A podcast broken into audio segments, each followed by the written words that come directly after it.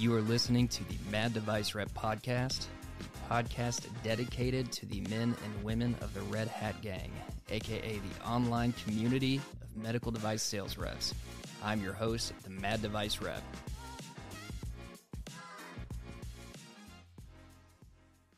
What's up, Red Hat Gang, and welcome back for episode 8 of the Mad Device Rep podcast. Hope everybody's having a strong finish to the year so far. Know we're getting down the home stretch now, especially by the time you're probably listening to this podcast. It's going to be the last month of the year for those who are in the traditional fiscal year. So today, we've got a special guest that has been on the show before. He's been a rep, he has been the head of growth, he's even been to med school. And he's now got his own gig, and he started his own company where he's helping companies grow through the use of something called network effects. Now, I want to call specific attention right now to the show notes because our guest can help you with your LinkedIn profiles, free assessment, give you the tools and feedback that you need to make your LinkedIn profile appealing, whether it's to your own circle or also to recruiters when you're looking for that next best role. So, with that, I want to introduce special guest Omar M. Khateeb. What's up, Omar? How we doing? Brother, brother MDR, it's a pleasure to be back on the show. It's an honor lucky number, number episode number eight. And I, I think there's some kind of like deep occult secret society thing going on because you know if you take the letter the number eight and you flip it sideways it becomes infinity. So hopefully this thing is just going to last on forever right? You, you you read into that a lot more than than I did but I'm into it. I think it's I think it's good. We're going to run with it. Absolutely man. Absolutely. Look it's a pleasure to be on. Last episode very Joe Rogan esque, um, but people seem to love it. This one might turn into the same thing, but we're gonna hit like the tactics real quick and fast. But before I do that, I gotta raise a glass here and toast to you, my friend, because a little birdie told me that what is it, November twenty eighth today, and you you hit quota early. Congratulations! Is that true? I appreciate it. That is true. That is the first time in my entire career that I've hit a number before December. So, guys, whoever's out there still grinding, I feel it. I've been there. it's very unusual to be in this situation, um, but we're all here for you. And that's the whole part of this whole Red Hat Gang experience. Is to if you need help, we can find somebody that can get you there. Absolutely, man. That's what this whole community is about. That's why I've been following you for years, and now it's a pleasure to not only be uh, like a partner with you and and you know helping helping each other with our content and everything, but also to be a good friend, man. You know, so yeah, that's what it's all about, and that's that's why the biggest reason I do what I do is the connections and the community. We've got a great group, and another reason why it's good to have you back, my friend. So, Red Hat Gang tonight if you've been following me on Instagram, you'll see my last story post about the next episode, bringing Omar on, was for him to drop some knowledge on us about network effects.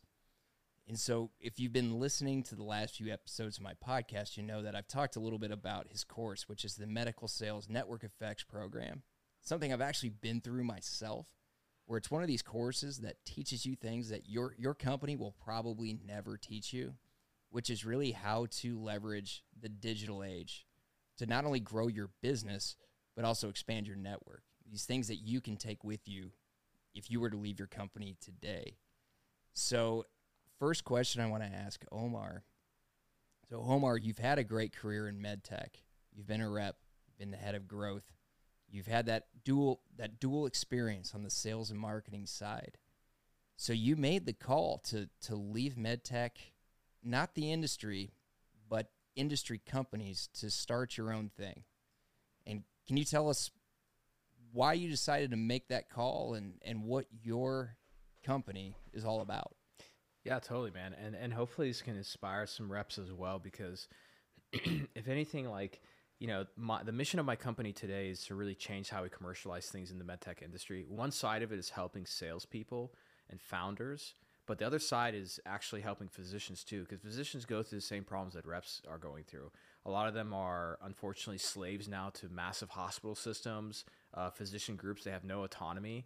And so there's a reason why physicians are making their own podcasts, making content, doing stupid shit like trying to uh, do real estate investing with like a couple hours a day, which by the way is a terrible idea, right? Don't do that because you're competing with people who are doing it 24 seven. But like that's a whole other conversation.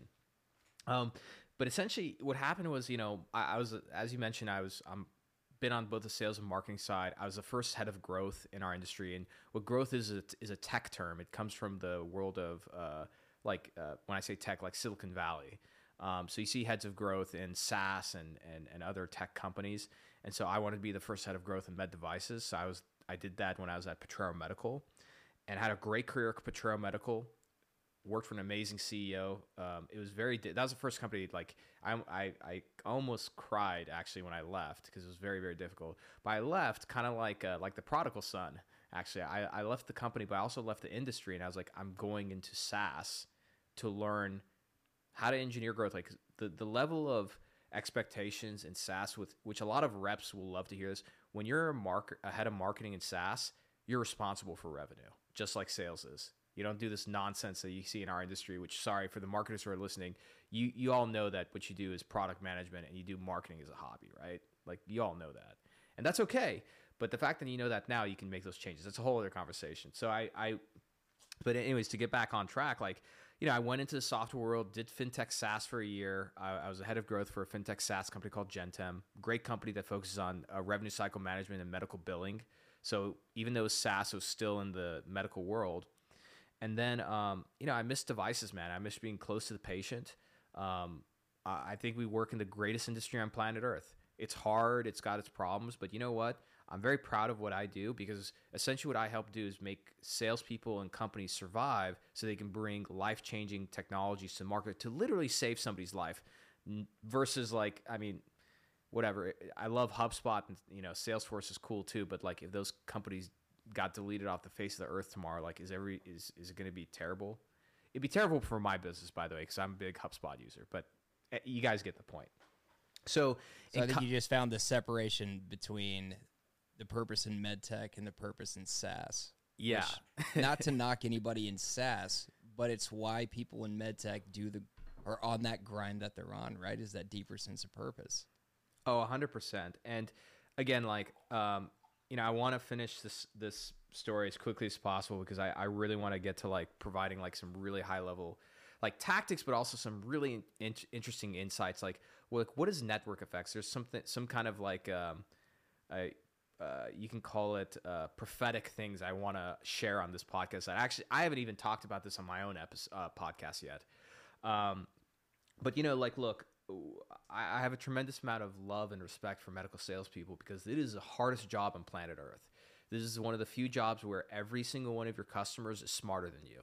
Look, I went to medical school, but like that's not enough because every single one of your customers is smarter than you in the thing that that you're dealing with, which is you're trying to to engage and persuade somebody who's got 5, 8, 10, 15 years training in a certain area right? If I go to HubSpot or Salesforce or some SaaS company, have I run a Fortune 500 company before? No, but I can relate to the CMO or VP of, of sales some way. It's a completely different world in our industry. Plus, unlike those, you know, unless un, unlike those those freaking weaklings over in the SaaS world, which by the way, SaaS you can learn a lot from SaaS in terms of how they engineer growth, their sales processes, like their discipline is impressive. That all being said, Here's a SaaS process. You get a lead that comes in because you have a great marketing department that generates leads. Then you have what's called a sales development rep, an SDR, who goes outbound. Their whole job is just to get on the phone, get on email, and f- book meetings for the account executive. Then an account executive gets on the call and does their thing. And then when they have to do the demo, a lot of times the account executive isn't the one doing the demo. They bring what's called a sales engineer. Essentially it's an engineer that works with sales to come and demo the product. Versus in our industry, you do the whole thing. That medical sales rep is that sales development rep. There's a sales engineer. They're the account executive. They're the closer. They're everything in between. They install it. You know, like sh- find me another job that's harder than this.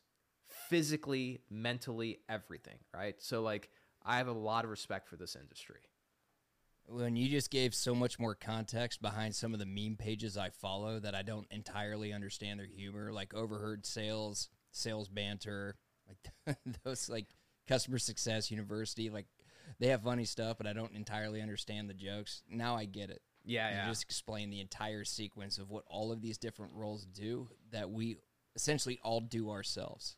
Yep, that's exactly right. So, in in in coming back to the industry, it was uh, December of last year. So December twenty twenty one, uh, not December of twenty twenty one. November. November was when I left my company, and of course, my wife was at that point uh, pregnant, and she was going to be due in May. So I said, okay, well, um, I live in Southern California. It's not cheap. I'm the breadwinner of the family. So, and my wife's pregnant. I got to get a job. So I started interviewing, and I was getting, you know, to be just brutally honest, uh, compensation packages I've I've never I never thought I'd ever see in my life. These are really big packages from companies because I was I had SaaS experience and I have medtech experience. So like it was both SaaS and medtech companies, but I felt nothing, man. And and I part of this I'm sharing this story so that like the reps who are listening, that some of them might be at this point where I just felt nothing, man. I could not get excited. And there was no technology that got me excited. And I remember talking to my wife about it, and I said, you know what? I, I'm tired of going and doing the song and dance for like a CEO. Like, not every CEO is going to be a Joe Urban. I, I have to go and like persuade and do a song and dance of like, hey, here's how we should do uh, the commercial side, right? Then if once I get the CEO on board, I gotta I gotta do that to the board, and then I have to go and persuade the VP of sales as to why that's going to be valuable, and then you know, and then if even if they accept it, does their sales team do it? And I, I was just like, man, I don't want to do that anymore. I'm tired. I, I'm ready to be an entrepreneur. And I remember I hit it like I've been a entrepreneur for 10 years. I've, I've had companies on the side, etc. I was like, I, I think I'm ready to be an entrepreneur. My wife's like, I've been telling you to do it, you know, and she and I have a I, I have such a great wife uh, to get like really. Uh, see, I, to, I I knew this. Uh, that's why I told my wife. I told you I was like, let's do this at night after hours. I told my wife, I'm like, can you watch the baby because I'm talking to Mad Device Rep, and she's like, oh, it's gonna be a long night. I'm like, it's possibly like no promises. Um, my wife the same conversation. with your wife too. Yeah, I can't wait for us to, to all get together. Um, We're so, due. uh, my my wife isn't my wife isn't is from Turkey. Okay, like like myself, I'm half Iraqi, half Turkish, and again, we live in the modern age, uh, so there's no more. There's not exactly wars to be fought like like the old ways, right? But there's something about conquest, right? There's something that's attractive about that from both for both a man and a woman, and I think the idea of my wife for my wife to see her husband go on this big conquest, this vision that's bigger than myself. It's treacherous. Like we had no idea what's going to happen. There's danger involved, all these things. I think it was really attractive to her and she's like, "Look, we're going to be fine. I believe in you. I you have my full support. Just do it." Right? And so I did it. And in December I said, "Great, I'm going to be an entrepreneur." What what am I going to do for money? I had no idea. I had no idea.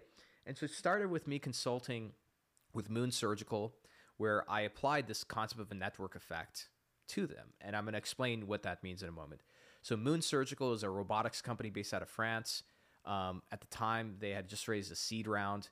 Uh, their chief uh, operating officer, Jeff Alvarez, who was employee number one at Auris, um, uh, Fred, you know, which was exited to J and J for like uh, f- I think six billion dollars. Fred Moll, the founder of Intuitive Surgical, handpicked Jeff Alvarez to be his employee number one. So that's the guy who I used to report to, and he came to me and said, "Hey, look, I'm at the Moon now, and me and Ann, the CEO, love what you do. We're going to J.P. Morgan Healthcare in 30 days. Like I remember, I was in Mexico when I got this call. We're going there in 30 days.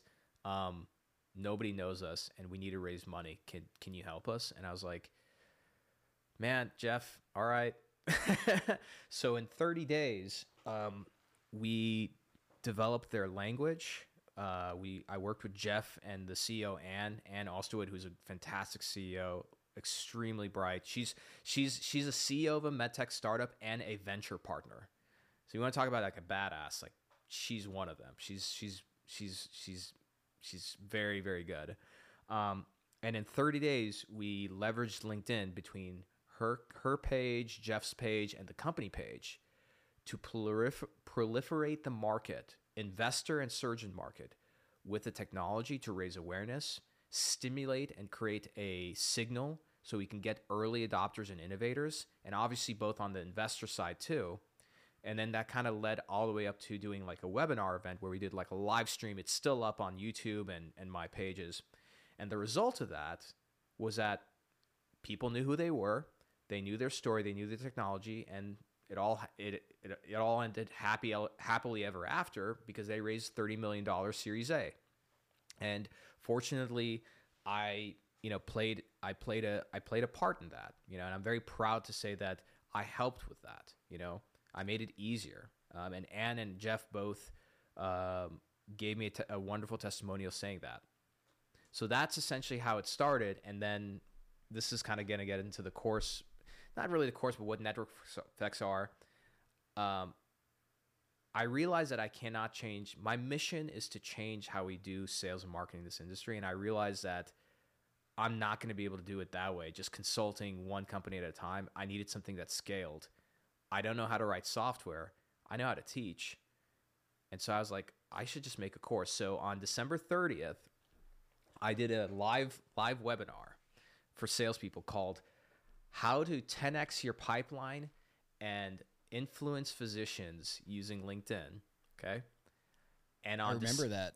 You you remember that? Yeah. Yeah, I think it might have been on my story. I think so. Yeah.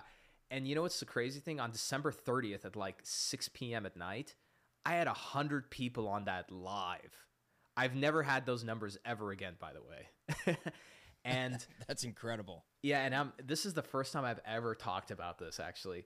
Um, and I remember thinking, so here's so I mentioned this because as a rep, like look, I use LinkedIn to create a market and a business from scratch. I'm I'm in my 10th month of doing business right now, technically. So LinkedIn LinkedIn was your primary platform. Like it wasn't Instagram, it wasn't mm-hmm. TikTok, it was LinkedIn. I use those platforms as well, but they, those are really like sprinkling. Sp- it's it sprinkles to the cake, man. You know, so it's 100% LinkedIn. And what's wild is um, something that people get wrong all the time is supply and demand. People go and, and create a product or a course, um, whatever it is. So they create the supply and then they go and try and generate the demand. It's very stupid. What you should do which people feel is like unethical, but it's not. You create you create the demand first, then you worry about the supply. So I put a framework together. I'm like, I'm going to teach this course live starting in February 1st, and I'm going to give access to it from now. And I had like this sh- crappy Stripe page, and I was like, so for 1997, you know, so I went through this whole webinar pitch. Like, is very there's a very specific structure that I use. And I was like, for 1997, here it is. And lo and behold, I get a first sign up. You want to know who the first person who signed up for my course was? To- Tony Recupero, the president of publicly traded wow. SI-BONE.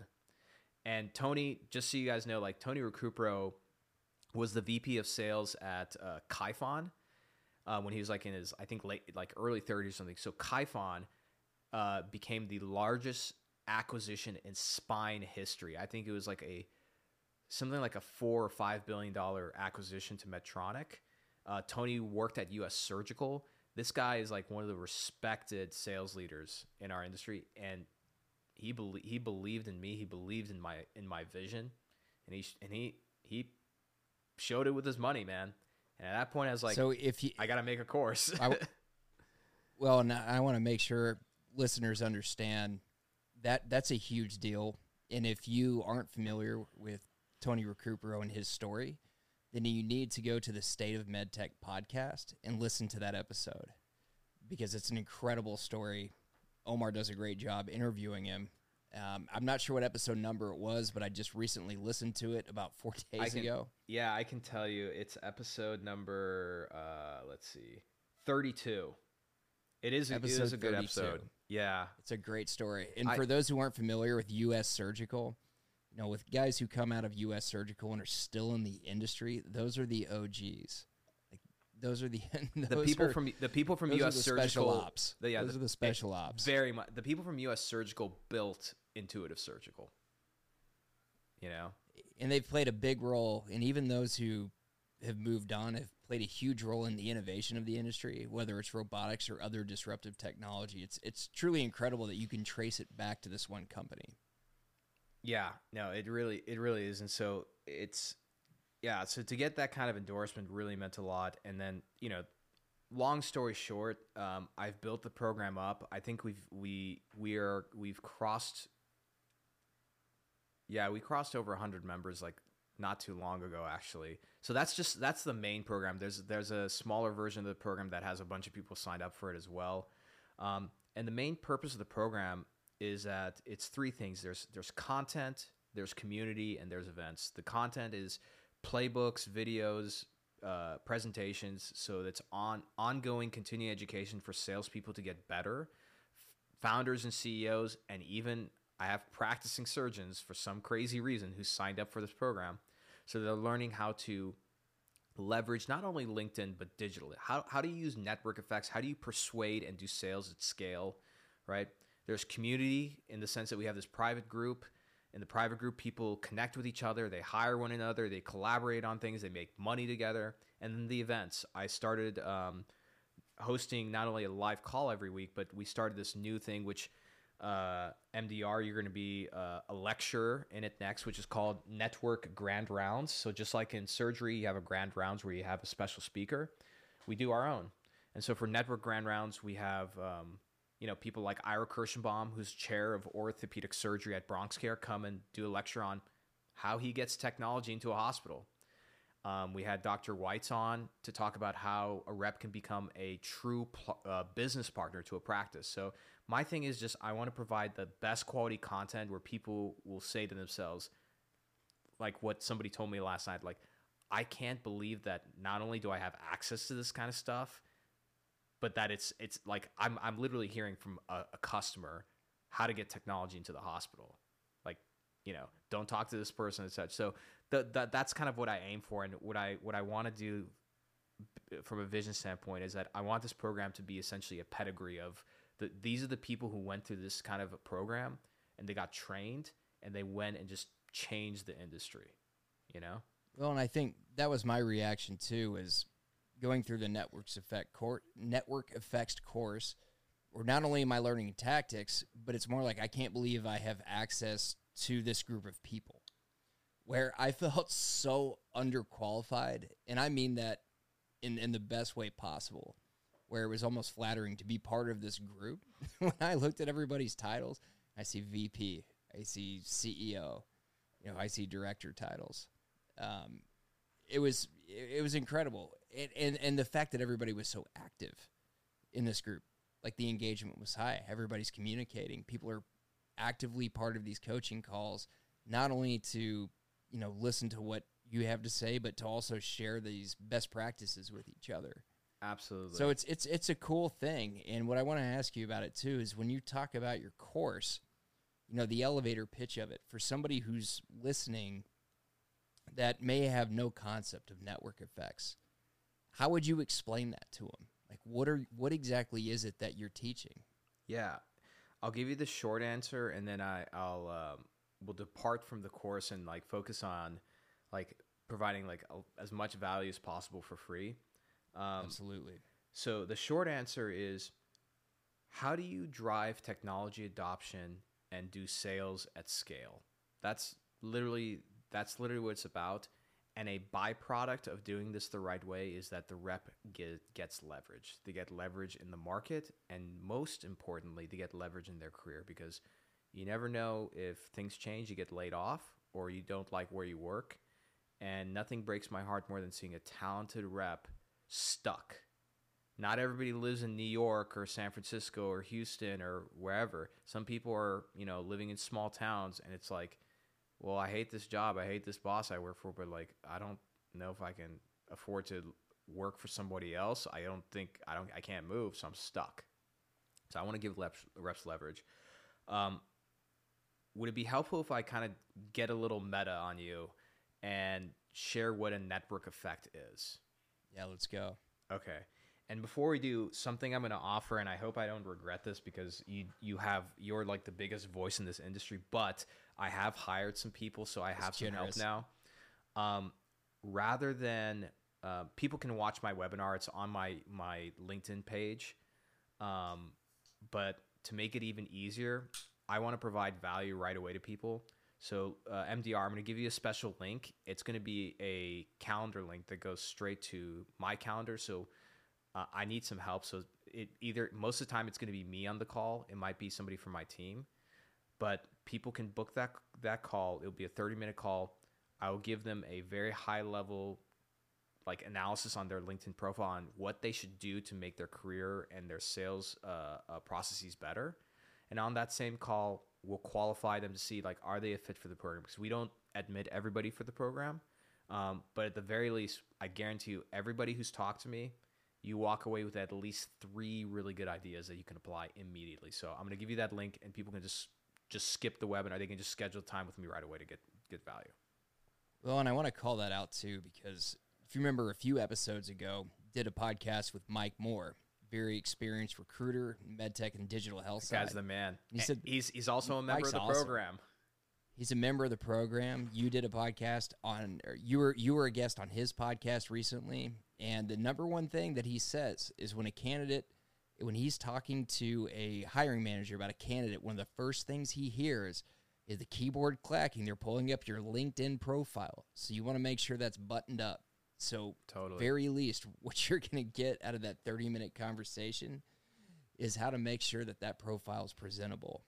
Absolutely. And just quick side note, why did why is a recruiter in this program? Partly because he wanted to blow up on LinkedIn. The other side of it is that he wanted access to know who's going and getting trained on how to actually sell at scale and commercialize digitally because he's the only recruiter in this industry who has a foot in the med device side and a foot in the tech SaaS side. And so he just wants to That's right. go go through peop, go through my member directory and place people for rep roles, direct roles, VP roles. So enough about the course. Let's like let's let's let's get into this, okay?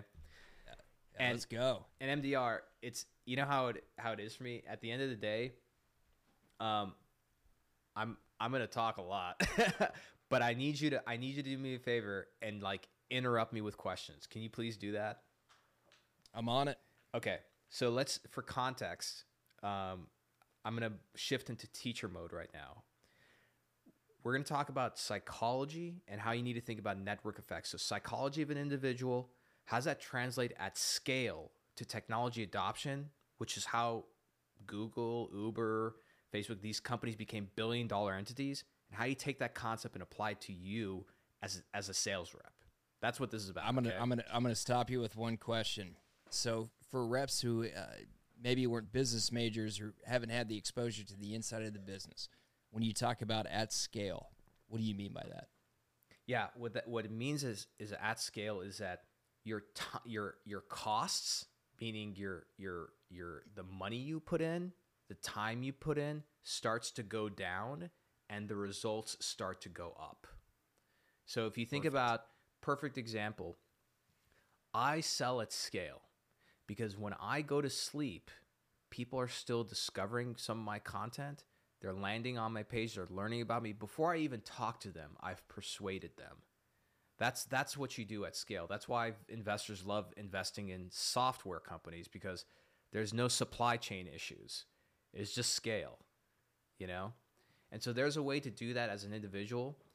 And for me, my hobby, I'll tell you the a lot of young marketers come to me for advice on like what market. There's some great marketing books to read.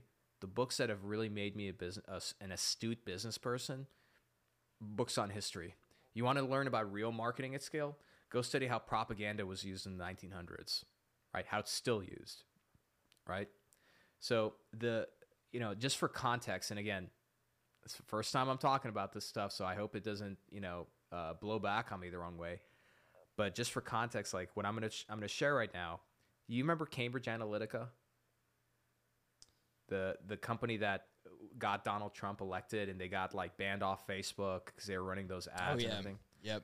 Yep. Okay, so I spoke to Cambridge Analytica in 2016, and I have I have actually I should I should post on LinkedIn because they're no longer around, uh, so I'm not going to get like sued or something. But I actually have uh, some of their files. So like those are the kind of things that I go out and I seek to study and figure out how did how did they do this. So I'm not when I go and do growth, I'm not saying, oh, like how did this how did this startup go from zero to fifty million dollars? No, I, I go and study like, hey, how did how did how did the uh, how were British citizens influenced in Brexit? How did somebody like Donald Trump win the election in 2016? Right? Like, re, like those are tried and true methods that have been around for centuries of how do you influence and and and persuade the masses, you know. So that's what that's what I'm Well- going to get into. I mean, that's that's marketing in its most fundamental core. oh, You're you're looking to to you know influence a behavior to influence an outcome. Uh, absolutely, man. So let's start. Let's start with a with with a basis. The choices. The choices in what we do, um, who we have sex with, um, what food do we eat, what do we buy. These are all made through peer to peer systems, because that's how evolution works. You you you know when you buy toothpaste, right? There's a reason why America's number one choice is powerful because ain't no bigger tribe than America, right? And so to truly understand social media and network effects, you actually have to understand life itself, specifically biology. And it's no shock that physicians are adopting social media platforms essentially to develop themselves professionally, like their professional brand, increase awareness of their services, so on and so forth, right? What is a shock, though, is the rapid growth of physicians and hospital administrators that are adopting the use of LinkedIn specifically and how they're doing it. Okay. Um, a great example is the orthopedic community, but I'm seeing this in general surgery. I'm seeing this in vascular surgery, cardiology. It's it's happening, right? Um, and so, let's start with a network effect, and how does that exactly work? Okay. So, and I'm going to define this for you. Okay. So, a a net. This is why I'm not having a beer right now either, because I was like, I have a beer. I'm not gonna. I'm not gonna be able to like think think think straight. Yeah, it's Um, not a requirement to be drinking when you're on my podcast. So just future guest, just want to put that out there. I'm drinking a sparkling water right now. So the, the the simple definition of a network effect is a phenomenon where let's say a product or service gains more value as more people use it. Okay? Perfect example. Um, you know, uh, if I if I if I uh, if I play a game on my phone and it's against a computer, there's no value to it. But when I play a chess game and I'm connected to another user, that's value. That it goes, it grows in value. Facebook. The reason why do we why is why is Instagram, for example, so valuable? Because more and more of our friends are using it. So as more people use it, that network that's on Instagram is more valuable. Same with LinkedIn, right? And so the value of your of a network of LinkedIn is growing. That's why Microsoft paid, which a lot of people don't know is LinkedIn is owned by Microsoft. Microsoft bought LinkedIn for 28 billion dollars in 2015. For contrast, Facebook bought Instagram for 1 billion dollars in 2008. That being said, no offense to Instagram, Instagram was run by two designers. LinkedIn was run by the guy who's part of the original PayPal mafia, Reid Hoffman. And if you don't know who the PayPal mafia is, that's where PayPal was created by Elon Musk, Peter Thiel, Reid Hoffman, the guys who started YouTube. Like, go go look that up. Okay, so that being said, in order to actually like predict the future, right? There are like two laws to understand like what how does this network effect it work? Meaning, again, just to go back to the definition, something that gets more valuable as more people use it. Okay? So the two laws that you're gonna you're gonna you need to understand. There's one called Moore's law, right, and the other one's called Metcalfe's law. Okay. Let's start with Moore's. Moore's is Moore's law. Moore is a is a is a co is was the co-founder of Intel. Okay, and in I think the 1960s or something, he made an observation that the number of transistors in a dense integrated circuit doubles every two years, right? So think about how phones are. Like that's why, you know, 30 years ago, a computer took up an entire room. Now it's like in your pocket, right? So Moore's law is actually about computing power. Okay. Metcalfe's law. Metcalfe founded, uh, I forgot what the company's called, um, but they essentially came up with Ethernet. Okay, they invented Ethernet. Okay, Metcalfe's law states that the total value of a network is determined by the number of users connected to the network. So essentially, the more users that a individual user can reach through a network, the more valuable the network becomes, even when features and price of a service like pretty much remain the same, right? Look, Elon Musk, uh, you know, can tweet a poop emoji and put a link in, and he can make he can make probably fifty million dollars like overnight I do the same thing, not the same effect. Okay. So Metcalfe's law is really just about network scale. Okay. So think about the smartphone. Again, you got to interrupt me when you need to, buddy. Please, because I'll just keep going. I'm taking it all in here. Okay. So think about um, think about smartphones. Okay, an upgraded smartphone on a faster network technically enables more engagement more content consumption and sharing, which drives more participants to participate. Okay, this is all going to come full circle as to like you, some of your your listeners will listen to this and they put these things together, which I'm going to help them put together right now. They're going to go, "Oh shit, I can do that just in my territory." And then when you can do that, you can let this is the, the goal of this. What I want to happen, uh, let me take a step back whether it's through my program or through people listening to this podcast and they, they're able to do this their, themselves by the way you should never do anything by yourself there's instead of wasting money on like random bullshit things invest in yourself please but that's a that's a whole other conversation it's a whole other podcast i would love nothing more than reps to have so much leverage and a lot of companies are not going to like this by the way i want them to have so much leverage in their market that they just say because look there's a lot of guys who work for I don't know J and J's, Medtronic, etc., and they're 1099, and I'm like, you know what? If you're 1099, why are you holding yourself to one company? Why don't you be an independent medical sales professional, independent consultant? Matthew Ray Scott and Eric Anderson talk a lot about this. So that way, instead of like you know selling, let's say spinal implants, why don't you also sell the whole thing required for the for the procedure, A to Z, and 10x your income? That's that's the kind of leverage I want people to have.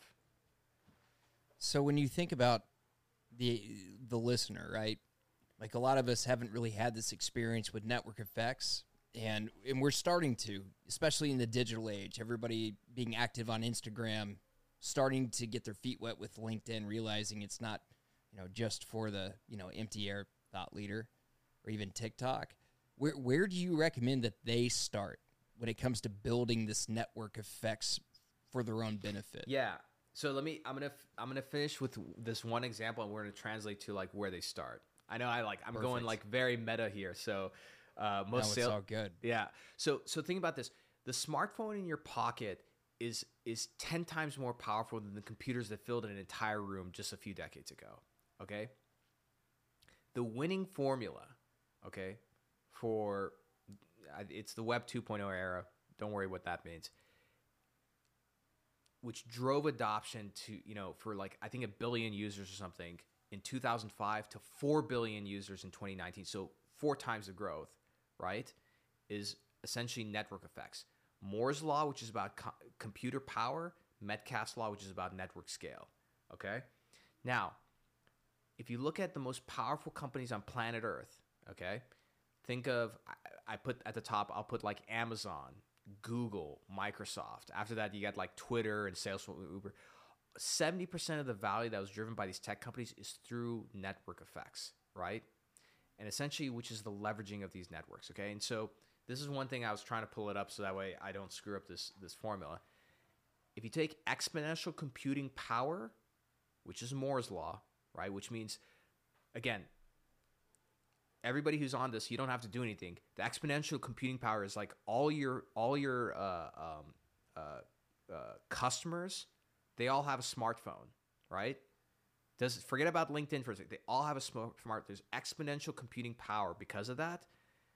And if you multiply that against exponential network connections, which is Metcalfe's law, there is exponential value. So just as computing power has increased, even though the cost and size have shrunk from room scale to desktop to handheld, our computer networks have grown from a size of a room to company wide to worldwide networks. So simply put, Moore's law makes computing faster and cheaper. Metcalfe's law grows the size of and value of a network. So what the hell does all that mean? Where do you start? What that means is as a rep, you have a way to actually influence your local market in a domestic way, in a global way. For example, and this is actually a very good example, somebody in my program, okay, um, posts occasionally. They do a pretty good job, and she um, had a surgeon, okay, who was, and I, I don't care to be politically correct, so I'll just be honest. This is an this is an Indian surgeon, okay. It was in the vascular space, okay, and this surgeon wasn't that active on LinkedIn. They had a profile, they just weren't active. But she was smart and used and, and and went and started growing her network. So it wasn't just her immediate market. You know, she would post and go comment on things and then started saying, Oh, like this other vascular surgeon posts a lot of content, starts following. That other vascular surgeon was somebody I think in the Northwest or something, right? And starts growing her network. These are all surgeons who are not in her network. Okay? And because of that network, just through engaging it, sharing some content, there are people in there are surgeons in her market who knew who, she, who started to recognize her face and name when she went to the hospital. And then the indian surgeon that she was connected with she on her own put two and two together and said oh this indian surgeon went to this residency program. There's this other indian surgeon coincidentally who she just found like this is a lot, part of this was coincidence. And she said oh that other indian vascular surgeon also went to the same program as this person, but like 10 years apart or something, but they're somewhere else. And when she was in a in a case, or I don't know if she was in a case, she was in the hospital and she went and talked to this Indian surgeon. She said, "Oh, you know, doctor, you know, uh, something something," um, I, I, and he's like, "How do you know that name?" And she's like, "Oh, well." I actually I, I, I follow I follow him on LinkedIn and I, I learn about this procedure, and he's like, I, I didn't even know that he he he's he's on there. He's and he's like, show me. So she showed him, and he was just amazed. And he's like, wow. And in that moment, and again, I don't know if the you know if what happened. This happened rather recently. I don't know if she converted him or not, but she used something online to gain insight and intel and reach and influence somebody in person, right? Take away you know, that the story. Huh? That story sounds really familiar. You remember the story that I told you about? I was going to say tactic. it's it's it's it was similar to yours. I like yours. Go ahead and share your story. Well, I'm just saying this. I'm interrupting Omar to confirm this. That I I had a meeting. I it's a complex piece of technology that's in my bag. Um, meeting with a doc that was somewhat interested in it was willing to hear us out at his office, which these days I feel like that kind of visit for what I sell is you just don't get that opportunity very often. And there were surgeons that I had been following really through this I mean, this whole like mad device thing getting connected with Omar, which is a network effect in itself, right? Connected with people that connect you with other people. And uh, I'm trying to remember if it was like Dr. Corey Calendine. I know I dropped his name and a few other folks. Um, and turns out the surgeon I was meeting with follows those other surgeons. And so when I referenced their posts about this technology, he was like, "Oh yeah, I saw that. You you see that too?" And it was this instant credibility from following these surgeon influencers, which is really what they are, uh, in drawing that connection, and and not just drawing that connection, but just the fact that I was even interested in what those surgeons were posting brought the credibility, but also the deeper connection with the surgeon who then agreed to trial this product that you know, not not everybody's just going to agree to in your first meeting. So, I this stopped Omar to say, look, this this is very real. Now, I think what Omar was referencing with with the woman in his course, that's even more powerful because she went above and beyond to make these connections, not just following somebody creating content, but actually figuring out, you know, the relatability and where to draw those connections. So, Absolutely. And look, you know, the, again, the whole point of a network, the network effect, is that I'm going to try use myself as an example because this is where I first experienced it like over eight years ago now, which is as you're using your, you're growing your network. Like it's important to grow a network, not just because the size is valuable, but because when you when you have a big network, people forget that like oh they think like oh if I have a big following, a lot of people see my content. That's not the only reason why you need that. You've also added more nodes of data and information to you. So on a daily basis, you have more information that you're getting access to, and you, technically your brain is a computer too, right? So you're processing these things. So I'll give you a perfect example because now it's public, and I'm actually interviewing this doctor tomorrow. So this is going to be an episode. When I was at, so would you agree that if a device gets FDA breakthrough uh, designation, that's kind of a big deal? It's kind of a big deal. Absolutely. Because the FDA is pretty much saying your your technology is so important to patient uh, uh, outcomes, we're going to fast track it, right? and there's no predicate device, right? In this Nope. instance, Yep, exactly. That's exactly right. So which is very difficult to do very anything without a predicate. That's exactly right. It's very difficult and long. So Potrero, the company I was at, they got FDA breakthrough designation for their algorithms just uh, a month or two ago, and Joe Urban po- made a post. It's public, um, and he mentions three universities: Wake Forest University, which was the, where the principal investigator was, Cleveland Clinic, Florida, and Emory University. Two out of those three not only came through LinkedIn, but came directly from me. The one of them, the from Cleveland Clinic, Florida, I was posting content, just nothing crazy. All I was doing is every time I went to a conference, I would meet a doctor, learn something, go to a podium presentation, take a photo with them, post it. Things unrelated to our technology. I was just documenting the journey, right? This guy from Cleveland Clinic, I just wasn't even on my radar at the time. I had to say this, like I, I actually forgot that Cleveland Clinic, like Florida, even had a Cleveland Clinic. It's it's a huge one too. Um, he was engaging with some of my content by just liking it, and then one day, like he commented on a company post saying like, "Oh, didn't know you guys were there," and so I was like, "Who's this cardiac anesthesiologist comp- commenting on our stuff?" So I sent this guy a message. I was like, "Hey, sorry, missed you at the show." I was like, I- "I'd love to just get on the phone and learn more about you, tell you about what we do." He's like, "Yeah, let's get on." That's how the Cleveland Clinic thing happened.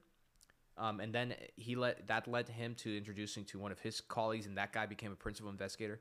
And the one that I'm interviewing tomorrow, who is the main principal investigator, this is what I did. This is where I'm trying to teach salespeople. You can you can take your sales game to another level, not just in medical sales. They don't do this stuff in SaaS or anything. I have a big, I have a much bigger picture than just medical devices. But med device is like my baby, and I'm I'm like focused on this industry for the next five, ten years, however long it takes. I went and used LinkedIn to look at this prof- this uh, physician's profile. He didn't post a lot, but the few things he did post and the few things he liked, because I studied and I learned what is the psychology of an innovator, not an early adopter, an innovator. That's like before the early adopters. And then I went and read the last two or three publications he made. And I remember that day saying, "Holy shit, this this is the guy." And between the la- and I'm going to tell he's never heard this from me. I'm going to tell him for the first time on our on my show tomorrow. Between the language I found on his LinkedIn page and some of the publications, I made one message, two short paragraphs with the right words and the right triggers to send to him one time. And in one day, he replies back to me saying, Yeah, I absolutely would love to talk to you. We had a call the next week. The rest is history. That's incredible. And I think that is is part of a bigger picture of network effects, which is not just growing your network, but it's doing your homework. When I'm talking about the bigger Ooh, picture, I got to use that. It's not just doing. It's not just growing your network. It's doing your homework. I gotta. I gotta use that shit. Ah, What it is, yeah, that was right? good. Like- yeah. You can you can grow a network by slinging invites and DMs and posting And- content. yeah. But if you're going to do it right, you're going to understand your audience. You're going to Exactly. understand what they're interested in. I mean, it's just like I mean, you think about a normal sales call. If you're going to go approach a surgeon, or you're going to try to get into a surgeon's office, or you know, I say catching them at the scrub scene. That's I feel like that's a terrible way to sell now. Um, but regardless, you're going to do your homework. I hope you know you're, you're going to Google where they trained. You're going to look up their bio. It's the same thing when you're doing this with the network effects in mind, right? Like you're looking at the content that they're interested in. You're you're looking at what they've been posting, who they follow. Stalking, I feel like, is a it's it's a harsh term, but uh, it's it's reconnaissance at its That's that's exactly correct. fundamental And- core. And you know what? And I'll make this, and then I'm gonna ask you to to like get some airtime on a commercial break because I gotta run to the restroom.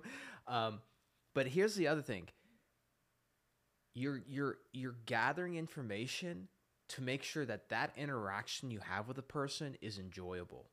That's why every surgeon I talk to, they love, and I mean this. Like I'm not, I, I don't mean to sound like I'm bragging here. I am. They love me. You know why? I take a little bit of time to really do some just little analysis to understand what is this person into, what are their triggers, what are their what's what's their psychological profile. So when I talk to them, they're just they're just drawn into like there's it's not an accident that I'm able to get these kind of guests on my show and I'm able to have them back, right? It's not an accident that, for example, and I can say this, he's he's he's totally okay with me telling him, Dr. Ira Kirschenbaum, chair of chair of orthopedic surgery at Bronx Care, founder of the Journal of Orthopedic Experience and Innovation, nicknamed the Godfather of Ortho just because he's he's a New York guy and he's got that like Godfather.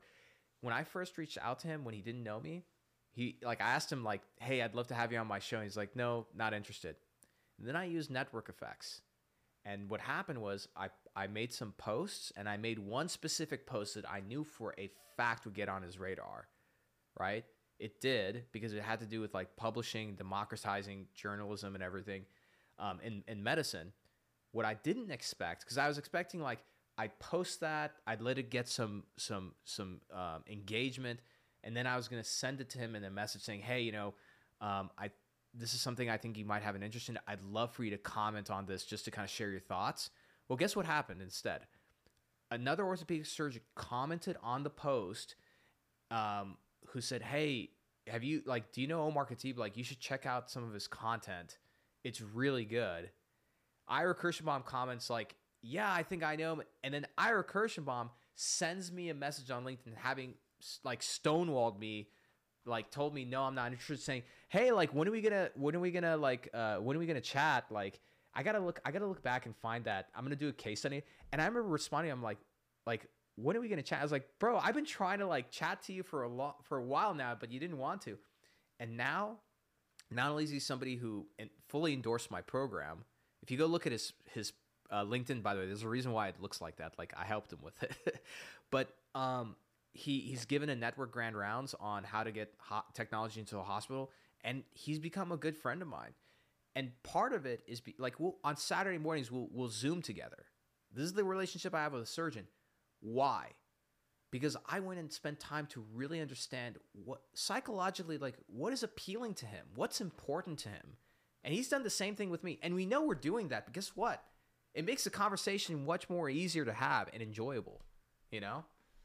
And also that's one of the best that's one of the best stories from one of the modules of your course is you actually talk about this entire sequence of events that that led you to reaching out to him in the first place kind of going through i mean really the rejection right like it was rejection in the beginning Oh, he like straight. I, I gotta. I'm gonna like, look. like I'm hard look at it like right hard It like harsh Very Like- yeah. I've like kind of harsh and, and keep in mind, I've built my brand up like professionally for a few years now. So like, this is not like when I was getting started. Like I had already built it up, and he like, I gotta look up exactly what he said. Like he he shut me down like quick.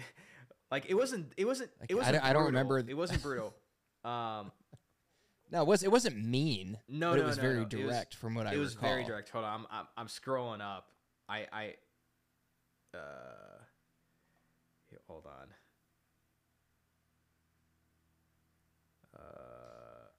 And and and for those who who have oh, either started this course or been through it, I- if you haven't gotten to this I- yet, it's pretty look, good. Ira, if for, whatever reason you're listening to this, like you- you're like you're like you're like an uncle to me. I I love you to death. So, but I'm going to read this message from you. Um, okay, so in 2021, in August, this is actually while I was still empl- uh, at another company. I sent a message. I'm like, "Hey, are you going to be in AOS next week?" She's like, "I will be there." I'm like, "Hey, fantastic. Um, uh, my company's going to be there. It's always nice to meet new people and connect. I, you know, swing by our booth, like it's you know, average thing." and I was like, um, by the way, I was like, do you happen to know any like surgeons in private practice that's like, you know, that we should check out? Like, it was just kind of, I was trying to start some conversation, and he goes, I do not have any referrals for you. I'm like, yep, okay, no worries. Um, you know, just try and stop by. Then I sent him another message. I'm like, hey, I was like, could I interview for our podcast? Uh, you know, just quick takes on double AOS. Would love to hear. Didn't hear from him. Following send him another message. Hey, ira i love your posts on ortho. Would you like to come on my live stream the state of medtech? So now i've left my company i started my own show. I was like i have this thing called the state of medtech. I'd love to discuss like new technology and also your society you know journal of orthopedic experience and innovation. So it's like all you. Can we do next week he's like i appreciate the offer but not for me. I was like yep sure thing but um any any orthopedic surgeons you recommend uh, i should have on the show maybe? Nothing right? And then look it's it's right there bro. Look that was on january 14th on january um january 22nd he sends a message. Hi recircling back great post on linkedin on open access model just brilliant and then i was like just circling back what are you talking bro like You've been you've been ghosting me for like a whole year practically. You know? Well, but it's the perfect example of network effect, right? Like not taking a shot at you, but when you're approaching him in the beginning, it's like that that rapport had not quite There's been no established exactly. yet when you're asking. he didn't know who I was, what I was about, or anything, right?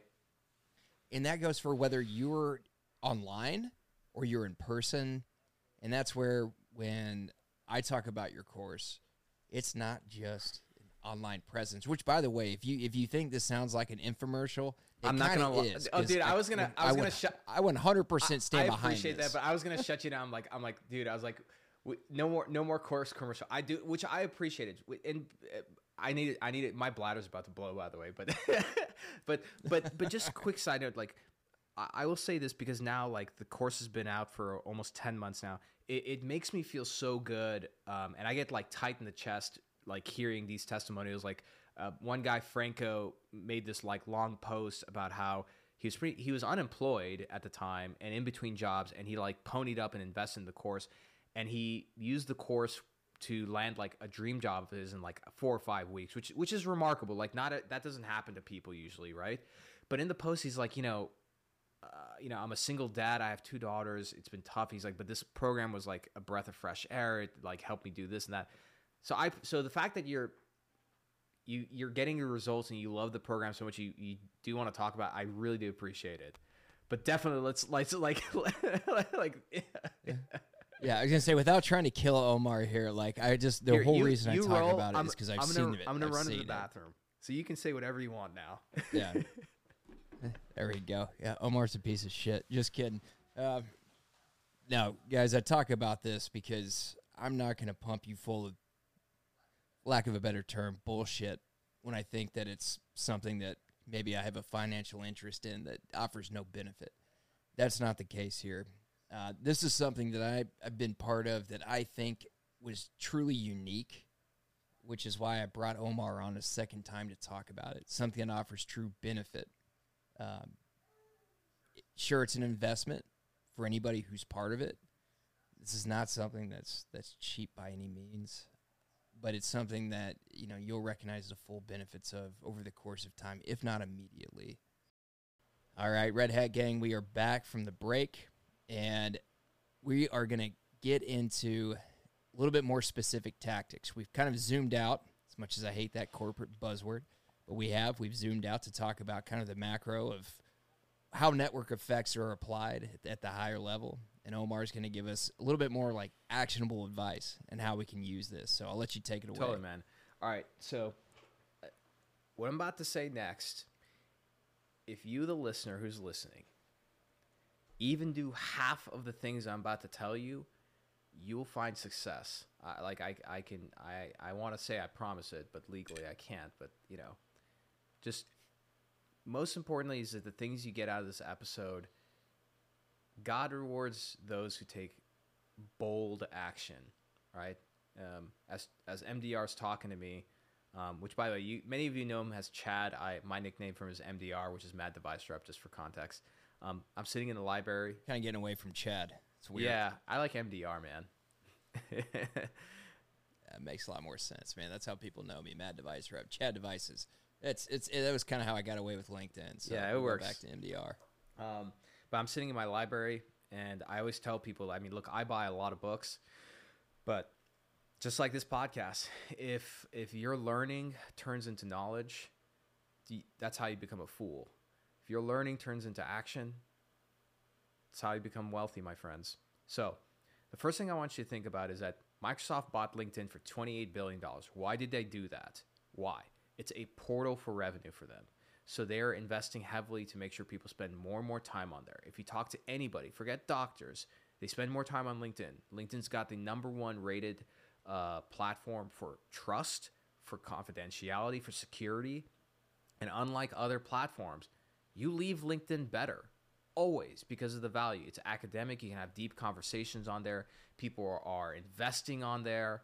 They're they're finding deals. There's deal flow on there. There's investors. CEOs are creating their careers on there. You're recruiting, and so the one thing I'll teach you is that the way the human mind works, the brain that is in your head right now that you're using to listen to this podcast has not evolved in millennia. It has not changed from the time that your ancestors were cavemen and cave women, meaning that it did not evolve to, un- to understand the difference between the digital world and the physical world. Pay attention to the fact that I just said physical, not real world. Both are real worlds. And so, because of that, it's the same thing. That's why you have, like, you know, things that happen on online get translated into the physical world. It's the same thing. That also means that the life that you live as a consumer is the same life you live as a B2B buyer, meaning that when your doctor or the hospital CEO wakes up in the morning and puts on their work outfit and go to the hospital, they don't magically become somebody else. It's the same goddamn person. It's the same person. Meaning, and this is why I, I've been talking about this since 2015, and I'm getting a little bit charged right now because I will never forget the fucking morons and idiots who I spoke to at conferences, VPs of sales and VPs of marketing, CEOs, who laughed at the idea that physicians and hospital administrators would actually post and get influenced by social media like idiots. Because let's start with this. You, as a sales rep, here's something that once you hear this, you cannot unsee this. Or once, once you see this, you, can, you, you will never unsee it again. Your LinkedIn profile is a product page for you. Okay? Let me give you a good example on my desk. I'm gonna make a. I'm gonna give a shout out to a badass author. He's a. He's he's a. He's a. This is a real investor, by the way. There's a lot of venture capitalists who are just like pushovers. They they they talk a big game. They're like, oh, innovation, everything. They've never built shit. All they do is take LP money and then invest and then try and like have a board seat.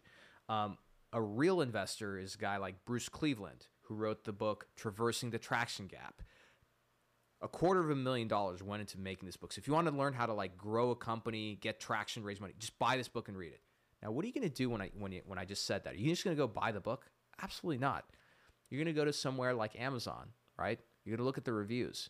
Maybe you need to see like for me, if I see a book with four and a half stars and has over 100 reviews, I just buy it. If the book has 15,000 reviews, I, I don't care if it's on, on underwater basket knitting. I'll buy it. guess what? Your consumer life, people spend more time as a consumer than a B2B buyer, right? And when I say B2B, that means business to business. So your doctor is a B2B buyer, okay?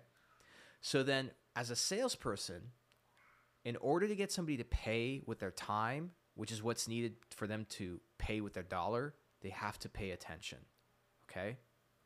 And so when somebody gets solicited for a meeting cold, they're just going to like no, why?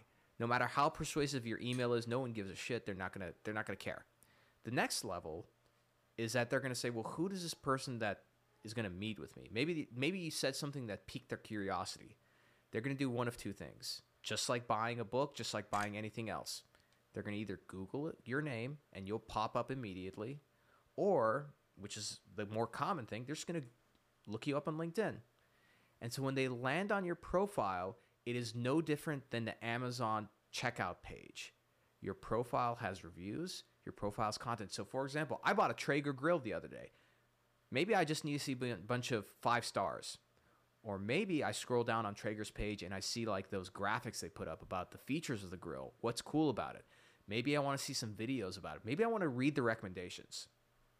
So you probably just saw my story post. Did you post about this on your Instagram story, by the way? Yeah, my Traeger with the smoke and like the man device. No, I did not. I haven't been on Instagram all day long, oh. dude. I've been on back to back meetings. No. Oh, um, that's awesome. no, I no no I didn't mean today. I just meant in general before you bought the Traeger. Oh no, I did not know that you posted about your Traeger. Uh, oh yeah, I, have been flexing with my Traeger. How have we not talked about this? I didn't know you own a tra- Traeger. Okay, well, a- anyways. we'll, we'll, we'll, clearly, clearly, my network effects have not been strong enough. But um, I'll uh, I'll revisit yes. that. So so when somebody lands on your page, right? Just like when Apple, if you keep hearing about Apple or you get curious, when you go land on a landing page, in the marketing world, you got one time that that person's there and you got to persuade them to do the next thing which is like to let's say book a meeting or get more interested. So when somebody lands on my page think about what let's let's go through the the the the um, the anatomy of my page and how does that translate as a sales rep? When you land on my page i have a clear photo and i have a clear banner why is that important? Because if you have a blurry image or it's an old outdated image or it's it's like you have a beard now you don't have a beard or maybe you, you you're blonde when you took the photo maybe you're brunette now you're not the same person. It's different. The brain doesn't have enough processing power to make to put two and two together. So that's clear. My headline what does my headline say? Helping medical sales reps grow pipeline without stepping in a hospital. Why is that important? I start with who i help who i partner with right medical sales reps why is that important if you're in a if you're in a, a party and you hear somebody say Jessica and your name's Jessica and it's noisy, but somehow your brain immediately picks that up. Why is that true? It's an evolutionary process. Physical world, digital world. There's no goddamn difference. Digital world, you see an identifier, somebody with the same name as you, which is persuasive, or an identifier of your title like medical sales rep, orthopedic surgeon.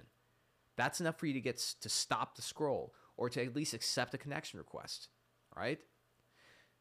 You go. So Omar, can we talk about that? oh yeah, you got to because yeah, I, I, was I was I was rolling down the hill, man. So yeah. no, I mean uh, downhill. That makes it sound bad. Now we're I would just say on a roll, but when you talk about the headline, there's a lot of reps out there that I think just view LinkedIn as this lens of I want recruiters to see me. I want poten- ah. potential hiring managers to see me. So in my headline, I'm going to put, you know, five time president club. No winner, one gives a shit. Uh, you know, Rolex winner. So what's your thought on yeah. that? Yeah, I think you just said so, it, but no, no, but but it's, elaborate. It's, it, you know, you shouldn't be ashamed as a salesperson. Like, man, you win President's Club five times.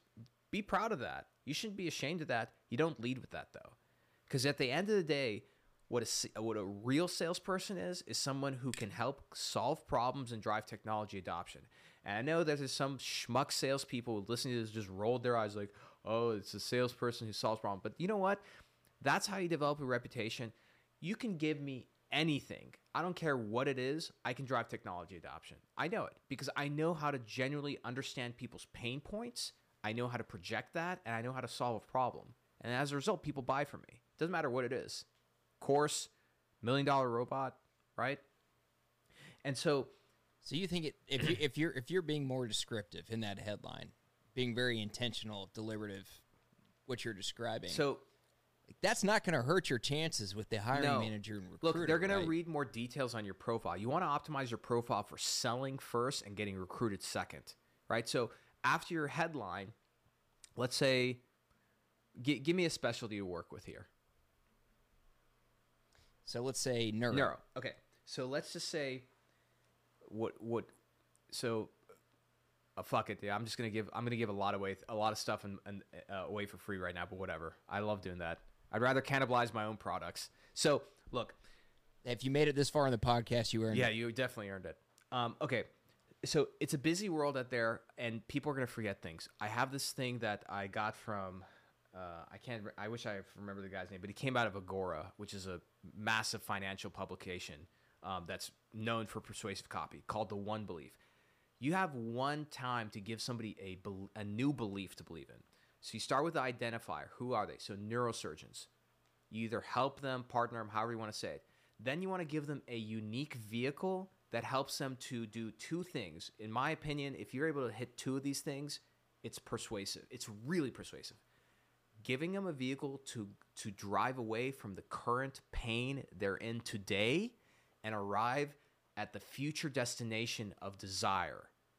Right? So for example, helping neurosurgeons um, re- reduce uh, reduce traumatic hematoma complications without making extra incisions.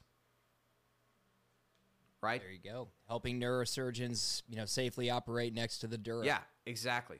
If you look at mine, right? Helping medical sales reps grow pipeline without stepping in a hospital. The reason why that's persuasive is that I'm focusing on a desire, but I've taken an, a pain and made it an advantage. It's like I can't get access to my hospital, but this guy's saying he can help me do that, and it's a good thing, right? Now, now, Exactly. Can you repeat that formula one more time? yeah, yeah. Start with a verb of who you help, and that's the identifier.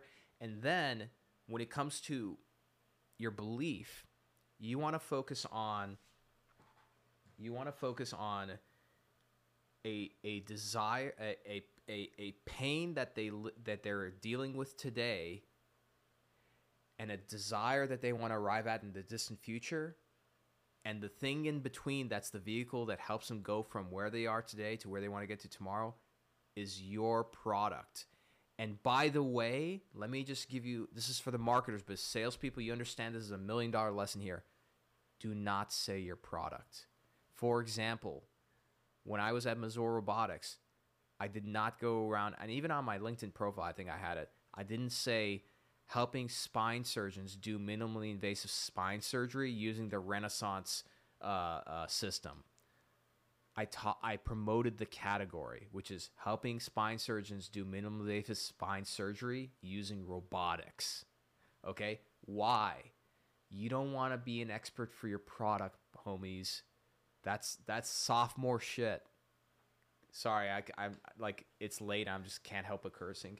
I have I, I have this sort of like cross between a football coach and a gangster rapper. That's just that's just my coaching style, man. So Bro, this episode's already being marked as explicit. Don't worry about So- it. We're we're already so too far past so people you will you will attract attract customers to you like a magnet when you become known as an expert for a problem not a product any you can hire a monkey to be an expert at a product you can't hire anybody to be an expert at a problem right? When you show that you're an expert at a problem now this thing that that every medical salesperson talks about oh i want to be i want to be consultative. You want to be consultative? Talk about the problem. If you learn another formula here if you learn how to name the problem frame the problem claim the problem tame the problem you own the solution that's the that's it's that simple look I know I'm I know I'm running a business where I have a course. How often do you see me posting about my course on LinkedIn? I pro- actually should post like a little bit more about. It. I never do. You know what I do post about?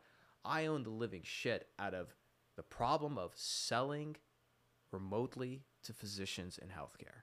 That's what I what I'm known for. That's why investors come and talk to me. That's why companies come and talk to me. That's why reps come and talk to me. So like for you, you'll have your moment to talk about your product, but you got to get somebody to pay attention. You're not going to get them to pay attention with your product. This is one thing that the SaaS industry screws up all the time. Like, look, uh, I saw a great thing. Look, Apple is a trillion dollar company, but you're not Apple. When Apple advertises, it's all about the technology. It's like, look at how beautiful this product is, everything. And Apple does a good job. No offense to Apple. I love their ads. You know what Patek, uh, Patek Philippe, uh, Philippe does? I don't care if I mispronounce that. Patek Philippe is like, just for people who don't know what that is, their uh, Patek Philippe makes a Rolex look like an ordinary watch. It's a very expensive watch. Their their watch is all about the user, the person, you know, the the the experience, the problem.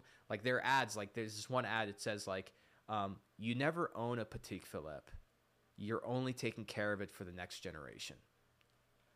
Like, so when you get good at owning the problem, right, you can attract those people. And you know what? I'm not telling reps you don't have to go and publish like clinical posts and everything, but you know what? Your customers are publishing those posts. And again, here for the rep who's, you know, I need to do like a public service announcement for that one rep. Oh, but Omar, uh, why surgeons in my market don't they don't post on LinkedIn? Well, guess what? There are other surgeons who do. Go comment on those posts. Oh, Omar, none of my surgeons, n- not not a single one of my doctors even logs in on LinkedIn. Okay, go use that information as data to educate yourself. So next time you're in the OR, you have something of value to share. Oh, Omar. So I gotta. I'm gonna. Sorry, can I, gotta can, pause you can I make can I make can I make one more joke about this rep? All right, One more. one Oh. more joke, and then I'll then I'll tell you when I when I was that. Okay. rep. Oh, Omar. Um, when I cover cases, I don't cover the cases anymore. I'm not even in the OR. Okay, so take the information from LinkedIn, use Vidyard, and make a short video just to explain what's what what new information you have, or just type it up in an email. Hey, doctor, you know I I checked out like the new posts on new procedures on LinkedIn, did a quick summary and little report for you, wanted to share it with you. There you go. Have fun. There's ways to add value. It's a free product that you just made. You don't have to have to wait for your company to do that. All right, MDR, go ahead, man. I'd say Matthew Ray Scott would be proud of the the Vidyard plug you put in Uh, there. And man, look, like uh, people ask me this all the time. Like they they'll they'll try and like pit me against him and Eric Anderson. Like, oh, I'm trying to make a decision No. between your program and theirs. Which one should I pick? I'm like, both, homie. I lost a deal the other day because like I get the guy didn't want to spend that much money, and he wanted something like more specific to ortho, which you know. It, it doesn't really matter. I was like, you know what? I think you should use. I should. I think you should go to Matthew Ray Scott's course because like it's really good. I've gone through his course, and and Matthew Ray Scott and I are collaborating on a um on an in person training that we're gonna try and do in 2022 uh, 2023. So like like this this whole notion of like which one do I pick that I'm gonna sit on and do for now and then I'm not gonna do anything for five ten is just so stupid. Like let me let me tell you uh, a saying that I like to tell people all the time. Um, and uh, oh sorry, uh, you're gonna say something. I mean, the only thing I was to say is that when you look at this, I'm not to say industry, but the space of content creation, there's not one monopoly on this. No, Like, I'm not. I'm not the king of meme creation. We've got yeah, plenty dude, of yeah, others. dude, yeah, are- you are though. I'm just, You know. I'm just gonna like the other ones are good, man, but like it's it's kind of like it's like we're li- it's like living in LeBron's world, man. He's just dominant. That's I. Okay, I really you- do appreciate look, that. Me, med, med, medical sales, meme making. You are Michael Jordan. Uh, Mr. Med Device is definitely Scottie Pippen, though. He he's got some. He throw down some good ones. He actually he's not Scottie Pippen. He's more like Dennis Rodman. He might be a combination of Yeah, both. he might be a combination like of both. he's Dennis Rodman. He's Dennis Rodman, especially if you if you see his last one, which is freaking hilarious. Uh, he's he's dude. He's a good one, man. Yeah. He's one of the real Oh. ones. He's good people. Like you you and I have both gotten to know He's him. absolutely in the game. All right, back to the tactics. Okay, so Yeah. so these are things. So I made fun. So let's let, let's so so somebody. So again, the more you think about your page as a product page, not only for your customers but also for recruiting, recruiters, hiring managers, and investors. That was the one other thing that I never I never talk about it much, but like I remember in 2016, 2017, 2017 that is, when I moved to Silicon Valley, right? And I just was like posting more. I had a few investors reach out to me for like due diligence advice. And then I had some uh, conference reach out to me out of the blue saying, Hey, we had a speaker drop out next week and we've checked out your LinkedIn. We would love to have you speak. And I was like, Oh, like, I was like, Oh my God, yeah. And they're like, uh, could, like, and they sent me, like, actually, I'll, I'll say the amount because I'm, I, I get paid a lot more th- for this now. But like back then, this was like amazing to me. But they're like, can we, would a thousand dollar honorarium work for you? I was like, you're to pay me for this? I was like, yeah. So like you just you you don't know through a network when it's leveraged like who's landing on your page and learning about you. So again, you want as much persuasion as possible on there. Right, including your about section. Your about section should not be regurgitation of your like career awards and everything. It should tell a story. Think about it. If somebody's on your page, that's the one time where they're like, "Man, I really want to learn a lot about this person." Don't like leave it sparse because then you're gonna just be forgotten about.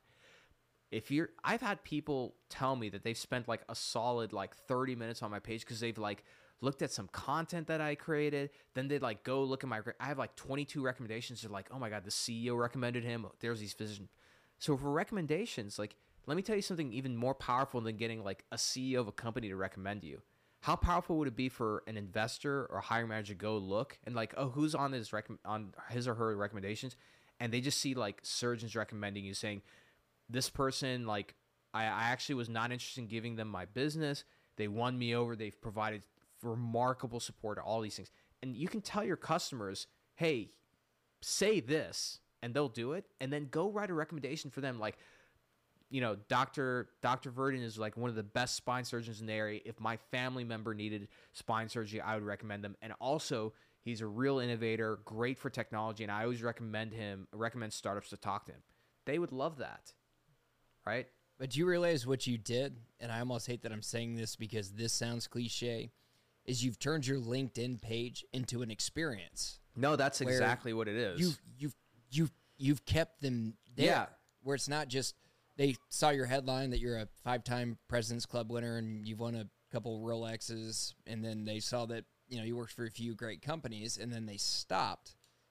They saw things that made them want to continue the experience. Exactly. Look, I'll give another example. Vincent Dellinger, who's really good at what he does. Vincent's in the in the vascular world. He works for uh, Philips, right?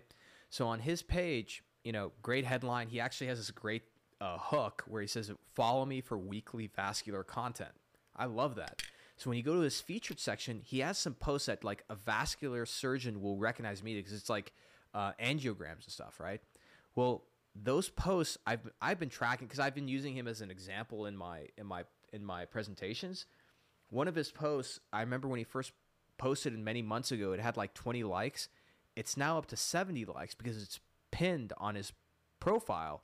And guess what? I go and check who's liked it. Every like more and more, I'm noticing that like a vascular surgeon is liking his post. And again, for that public service amount for that rep. Oh, but Omar, that none of those are in my market, or like, what if they're not in my market, dude? Who cares? Guess what you can do.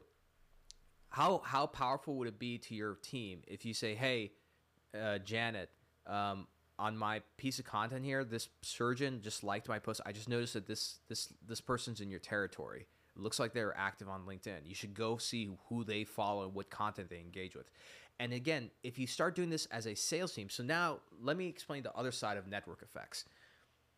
Um, there's there's a lot of data on this. So like there's this uh, company called uh, Pharma ePharma Health or something. They did a study from 08 to 2016 on access. Okay, in 2008, what they what they defined as getting access to a surgeon or a doctor was that the doctor took 70% of the calls, meaning like seven out of 10 reps they met they met with. In 2008, right. that percentage was 80,000 with and this is with a study of like 400,000 physicians in the United States. Mm-hmm. Every year it's gotten less and less and less. In 2016, that access was at 44%. 44% of physicians met. Now, I'm not a mathematician, but let's fast forward six years and throw COVID in there. What do you think that number is today? It's probably less than like 10%. You know, it's really low. Right. And so I mentioned this because while that's happening, emails gotten harder. So like these hospital IT departments are really aggressive about sending you. So you can be sending emails. You, you should you could have really good sales activity. You can look in Salesforce and be like, oh, the salesperson's doing a great job. They're not getting any meetings. Why? Emails are going straight spam. You don't even know it. Your market. Let's say you have a good market. Let's say you have a marketer like me. Well, guess what? Paid marketing's gotten harder because of privacy laws, right?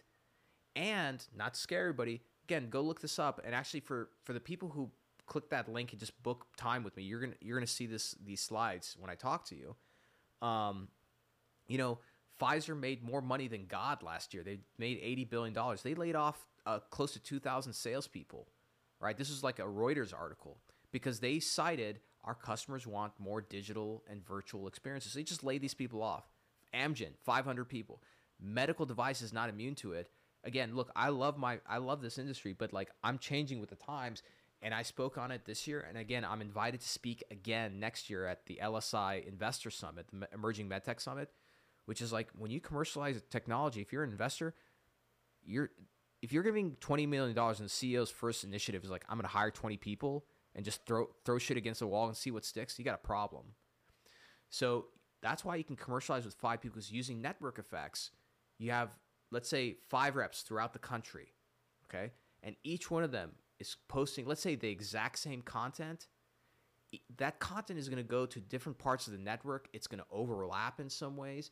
And that's how, like, little Potrero, we were able to pretty much engineer a market between me, Joe Urban, and a few other people. We people thought we were a much bigger company than we were. We were just like 50 people, man. And Omar, can I back up to something that we were talking about a second ago because I want to make sure we don't miss this. And you were you, you when you were talking about reps saying, "I don't have surgeons that are active in my territory on LinkedIn." Yeah. Okay, maybe that's a reality because uh, been one of those before Sure. where had surgeons that were not super active, like they had a profile, probably no picture. They had like three connections. But you know what they did have?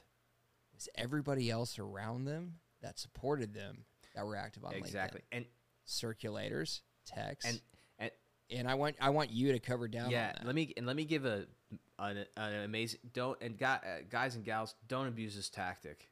Off like believe it or not, this is a small world. I find out about this stuff.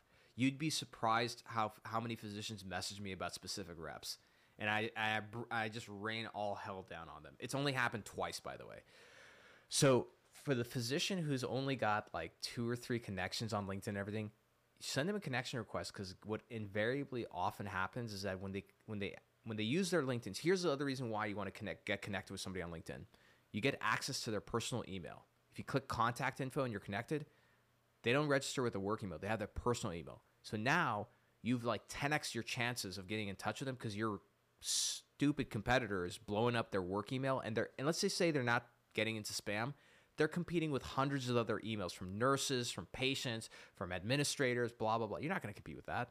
Personal email, you definitely are. And a lot of physicians, I met the former head of the FDA, believe it or not, because they have all their personal info on there and they don't realize it, like their home address, their personal cell phone. So I've called many surgeons on my cell phone to their cell phone and, and they'll be like, "I'm sorry, who's this?" I'm like, "I'm it's Omar Khateeb. We're actually connected on LinkedIn. I'm so sorry to bug you. This was kind of you know I only have a minute here. Your personal information is visible on LinkedIn. I just want to let you know I'm going to send you an email to your personal email, just a link to LinkedIn that's going to teach you how to turn that off and make it private so other people just don't get access to your to your personal information, including your home address." Can we also back up for a second for something you just Yeah. said? Is when you call them, you say, "I only have a minute." Let me not not do you have Yeah. a minute? let me Can you talk about that for a second? nobody can cancel me at this point so whatever i don't work for anybody okay that is a tactic like i said i tell people read broadly there's a there's a book that i read when i was a young man by neil strauss called the game and it's all about pickup artists And so what I learned when I would approach a girl uh, at a bar to ask a question, to engage her in conversation, the first thing I would put is a false time limit by saying, I'm like, hey, can I get your opinion about something? I only got a minute because I gotta get I gotta go back to my to my buddies over there. And then I would ask. So again, treat you know, here's the other thing. My I'm gonna quote my my great and late mentor Chris Sells, who passed away a few years ago, who's a legend in medical sales, absolute bona fide badass, the godfather himself of surgical robotic sales.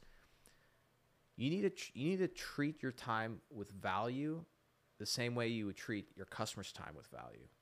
And so when I meet with a customer or a pers- or, or a prospect, I make damn sure that it's not going to be a waste of my time, right? And, and and let me tell you, I know what it's like when when you're trying to get deals done, when you're trying to grow a pipeline. Like I've been there, man. You know, have I done it for 10 years? No, I haven't, but I know what it's like when you're under the gun of like quota. I, like just for context, when I was at my last company, the SaaS company, I was under the gun of quota every quarter, like specifically with leads and, and revenue, everything. So I got I got squeezed constantly. Okay.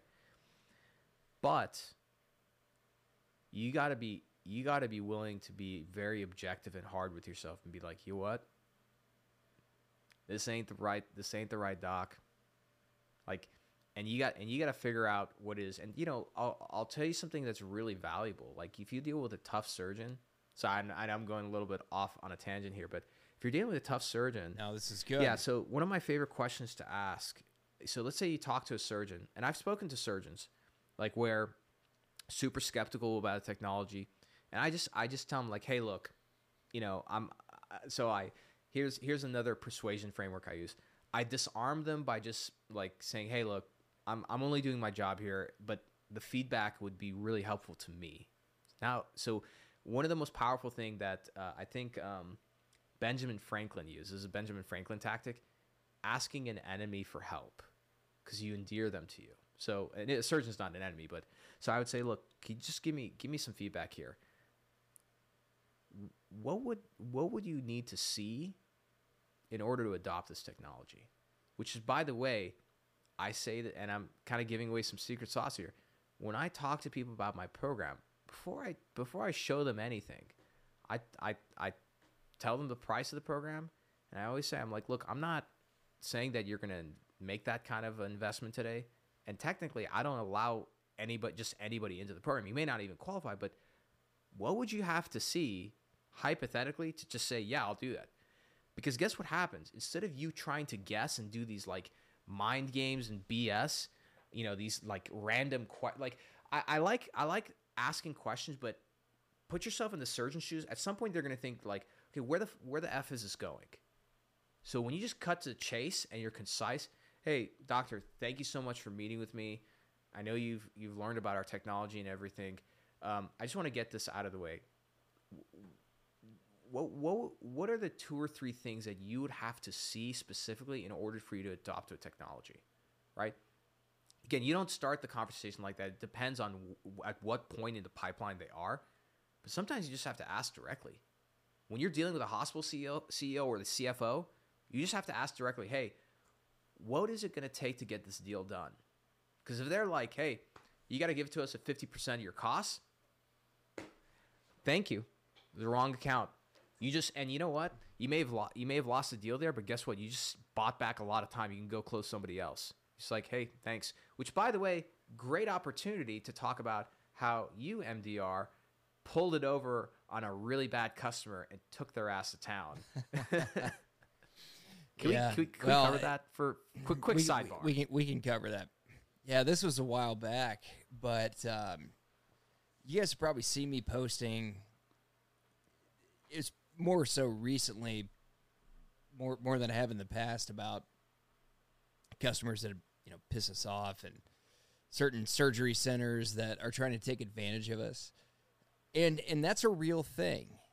Uh, there are customers out there that can be a little bit more opportunistic, where they're trying to. Um, for those who understand military history, it's kind of like the term feint, where they are convincing you they're going one direction and then they entirely go a different one at the last second. Uh, almost something that we can do as a sales tactic, but often don't for the sake of a partnership. Uh, so there was a customer. This is a this is about year year and a half ago that uh, man I had been bending over backwards, and I'm going to call it out. It was this was a partially surgeon owned uh, surgery center, uh, and and I don't even think the surgeons had any idea of what their management company was doing when it came to the purchasing decisions. So they would ask me super last minute for things like loaner instrumentation, uh, disposables, things that they weren't even really paying for at the time because they're trying to string you along that they were going to buy this capital equipment. And I wasn't the only person in this boat. I wasn't even the only company in this boat that they were doing this to. And they would string you along to support the cases as they would get up and running to support the surgeons. And then you know what they would do in the end? They would buy from a third party, not not just your competitor, because that that would be understandable. Not not necessarily like forgivable after all of the effort you've been through, but but understandable, right? No, no, no. They they would buy from from like eBay or like a reseller at like this tiny fraction of a cost to get this just complete garbage equipment at this huge discount uh, right behind your back in the middle of an active negotiation after they had just squeezed you for all of this support and like free pro- not free product but because uh, uh, we, we'd bill them for it in the end but you understand where i'm going with this so it happened to me for, for like the second year in a row. I don't even know why I fell for it the second time. Like that I thought things were going to be different because they had another guy managing this place. That was that was a good person. Um, and so when it got to the point that I found out again they had gone behind our back after a competitor told me they did it to them again. They did it to me and I and I had enough. So I, I had structured this particular. Uh, it was kind of a I won't say casual because there were teeth in it, but something that I'd gone out of my way to structure an agreement. You could use my equipment uh, for several months, but the kicker was in the end, if if you if you do this again, if you buy third party equipment, I will invoice you for all of these months of using my equipment. It was it was clear as day. So, guess what happened? After months of using the equipment, somehow, through some kind of disconnect, again, they bought from some kind of third party provider. And the, uh, we'll call it the C level of this group, uh, decided that whatever I had done at the facility level to them was, was invalid. This agreement where we were going to bill these charges. I had a purchase order and everything, so they, they got nothing. Um, I actually tried to to reconcile this with them to say, hey, like, okay, you're telling me you had an employee going rogue, uh, somebody that wasn't authorized to make these decisions. Uh, reached out s- s- multiple times in the spirit of partnership because I like the surgeons who operated this group, uh, some of which were partial owners. Nothing. Radio silence. Uh, minus one email that was borderline questioning my integrity of this group or of this agreement, which I, I sent the entire paper trail. And that's when I got the radio silence. So, you know what? Uh, I fired them as a customer for maybe the s- second time in my entire career of you know, well over a decade. Told them that I was no longer going to support them. I was no, no longer going to enter them orders, no last minute support. Guys, I don't take any pleasure in this other than the fact that you get what's coming to you. If you're a customer listening to this, that is not how you treat your sales reps. I know it's all a game. I know that there's plenty of negotiation that goes on, and negotiation is a game in the first place. But there are just some downright nasty negotiation tactics, especially when you're taking somebody and expecting all of these things from them. You're taking advantage of their time, their good nature. And not only did I enter every single charge that I said I was going to enter for the usage of the equipment, but I had cut them off uh, almost downright from our company, who actually had my back on this. Some might be surprised to hear that. So the reason Omar and I talked about just telling the story is it's okay to fire a customer. And if your company doesn't think it's okay to fire a customer after something like this, you're working for the wrong company and you're working for the wrong leadership. Because you're not a pawn. You're you're you're not there to just get comp- you're you're not a doormat. Let me put it that way. And if a customer's going to treat you as a doormat and not have any interest in a partnership, then cut them loose. And if you're not in a position to cut them loose, go somewhere where you can. So that's all. We'll land the plane there. Uh, you you are you you you you will be treated as you allow your customers to treat you. You don't have to go in with a hammer and an iron fist, but you do have to set boundaries. I'll leave it damn at that. straight. And in trying to land the plane, I, I push you aside as your co pilot and then grab the throttle and pull us back up into the air just for a little bit. Because, man, it's so true. And, like, look, if there's for the reps listening, there's two two sayings I want you to try and adopt. I, I, I this is these are sayings that I would say I, I've adopted as part of my the way I like to do business and the way I like to uh, develop relationships, which is number one, I'm very easy to work with, very hard to work against. And the second one, which I always I I I I say this always with somebody who I'm about to do like uh like a like a business deal with, like investment something, and I always tell them like, hey, no no offense, this is all business. Don't I hope don't take this the wrong way, but I just need to let you know something, which is the way that I run my life is this. You treat me good, I will treat you better. But if you treat me bad, I will treat you worse. And I don't want that to happen. Run your life like that. And it, it sounds a little intense, but you know what? Like, life is intense. Life is pain. As my friend Dr. James Showery, who's uh, I'm very proud of, he's a he's uh, Houston's top trauma spine surgeon. He's going to be the top trauma spine surgeon in the country. Um, but by the way, can I can I uh, while while you're talking, I just I, I will admit like I I opened LinkedIn just to check it uh, on something real quick. Can I can I uh, rail? I'm not going to mention the company name. It's I'm actually kind of pissed because it's a company that I angel invested in. But there's a post that I just saw that I just really like annoyed me. Can I talk about this for a second? Yeah, go Okay. ahead. I, I built so uh, in on the marketing side. I really built my career on conferences. Like I in I would go to anywhere from 14 to 16 conferences a year. I was always on the road. Like I I was like a warrior when it came to that.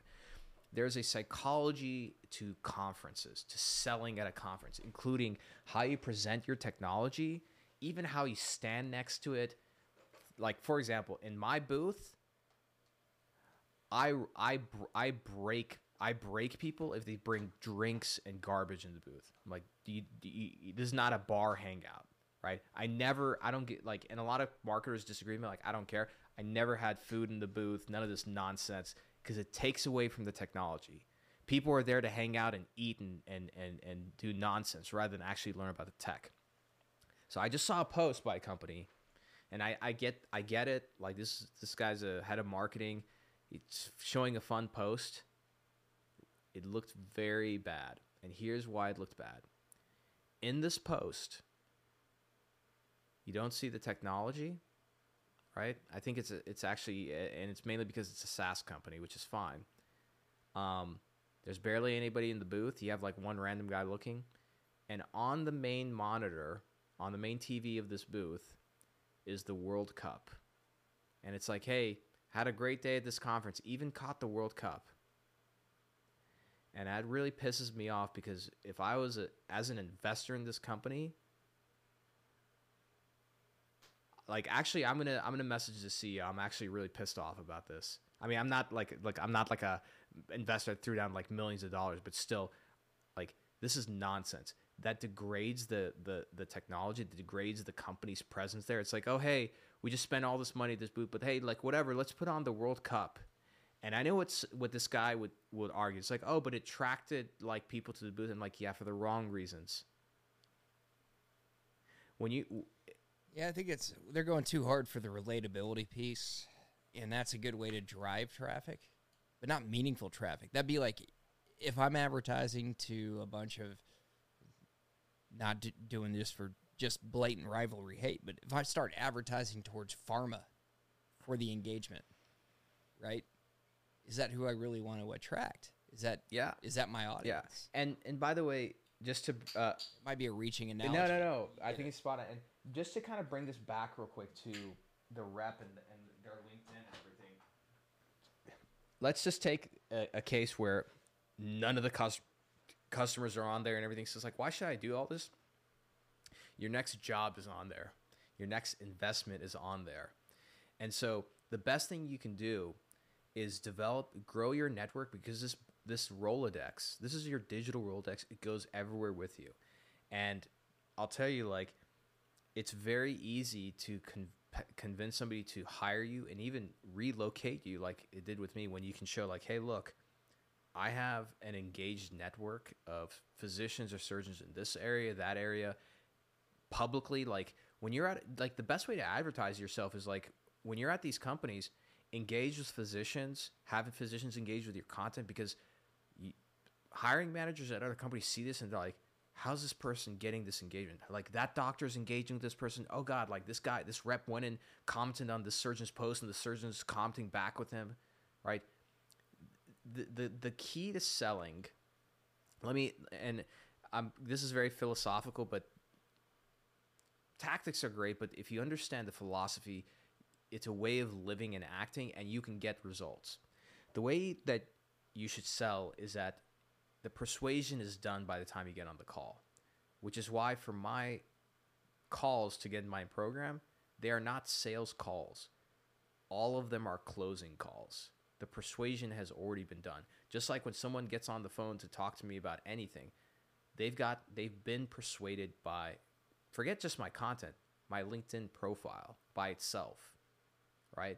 And so whether you're trying to interview for somebody, right? Like one look, one of the associates in our in, in our program, he just started in the industry just a few months, uh, not a few, six months ago. He got he got approached by Intuitive, like just out of the blue. And and he's interviewing with them tomorrow. So it's kind of like rather than you going to an interview or into a sales call to do a song and dance and try and like pitch and everything, how much more powerful it is it if you go in where the persuasion is already done. You know, the doctor has learned about you as a salesperson. And I, I can't believe I forgot this. Here's the other thing. The, uh, MDR. This is like this is like the most important thing. I can't believe I I, I didn't mention this at the beginning. Um, every sales trainer, every sales course, every everybody in sales, what do we all focus on? Closing, right? That's what's to focus on. Let's pretend that your close rate is 75%, which is high. It's really high. Say my close rate is 25%. If you had to put money on it, who do you think will win? It's not a trick question, by the way, I mean, obviously the highest close rate. right?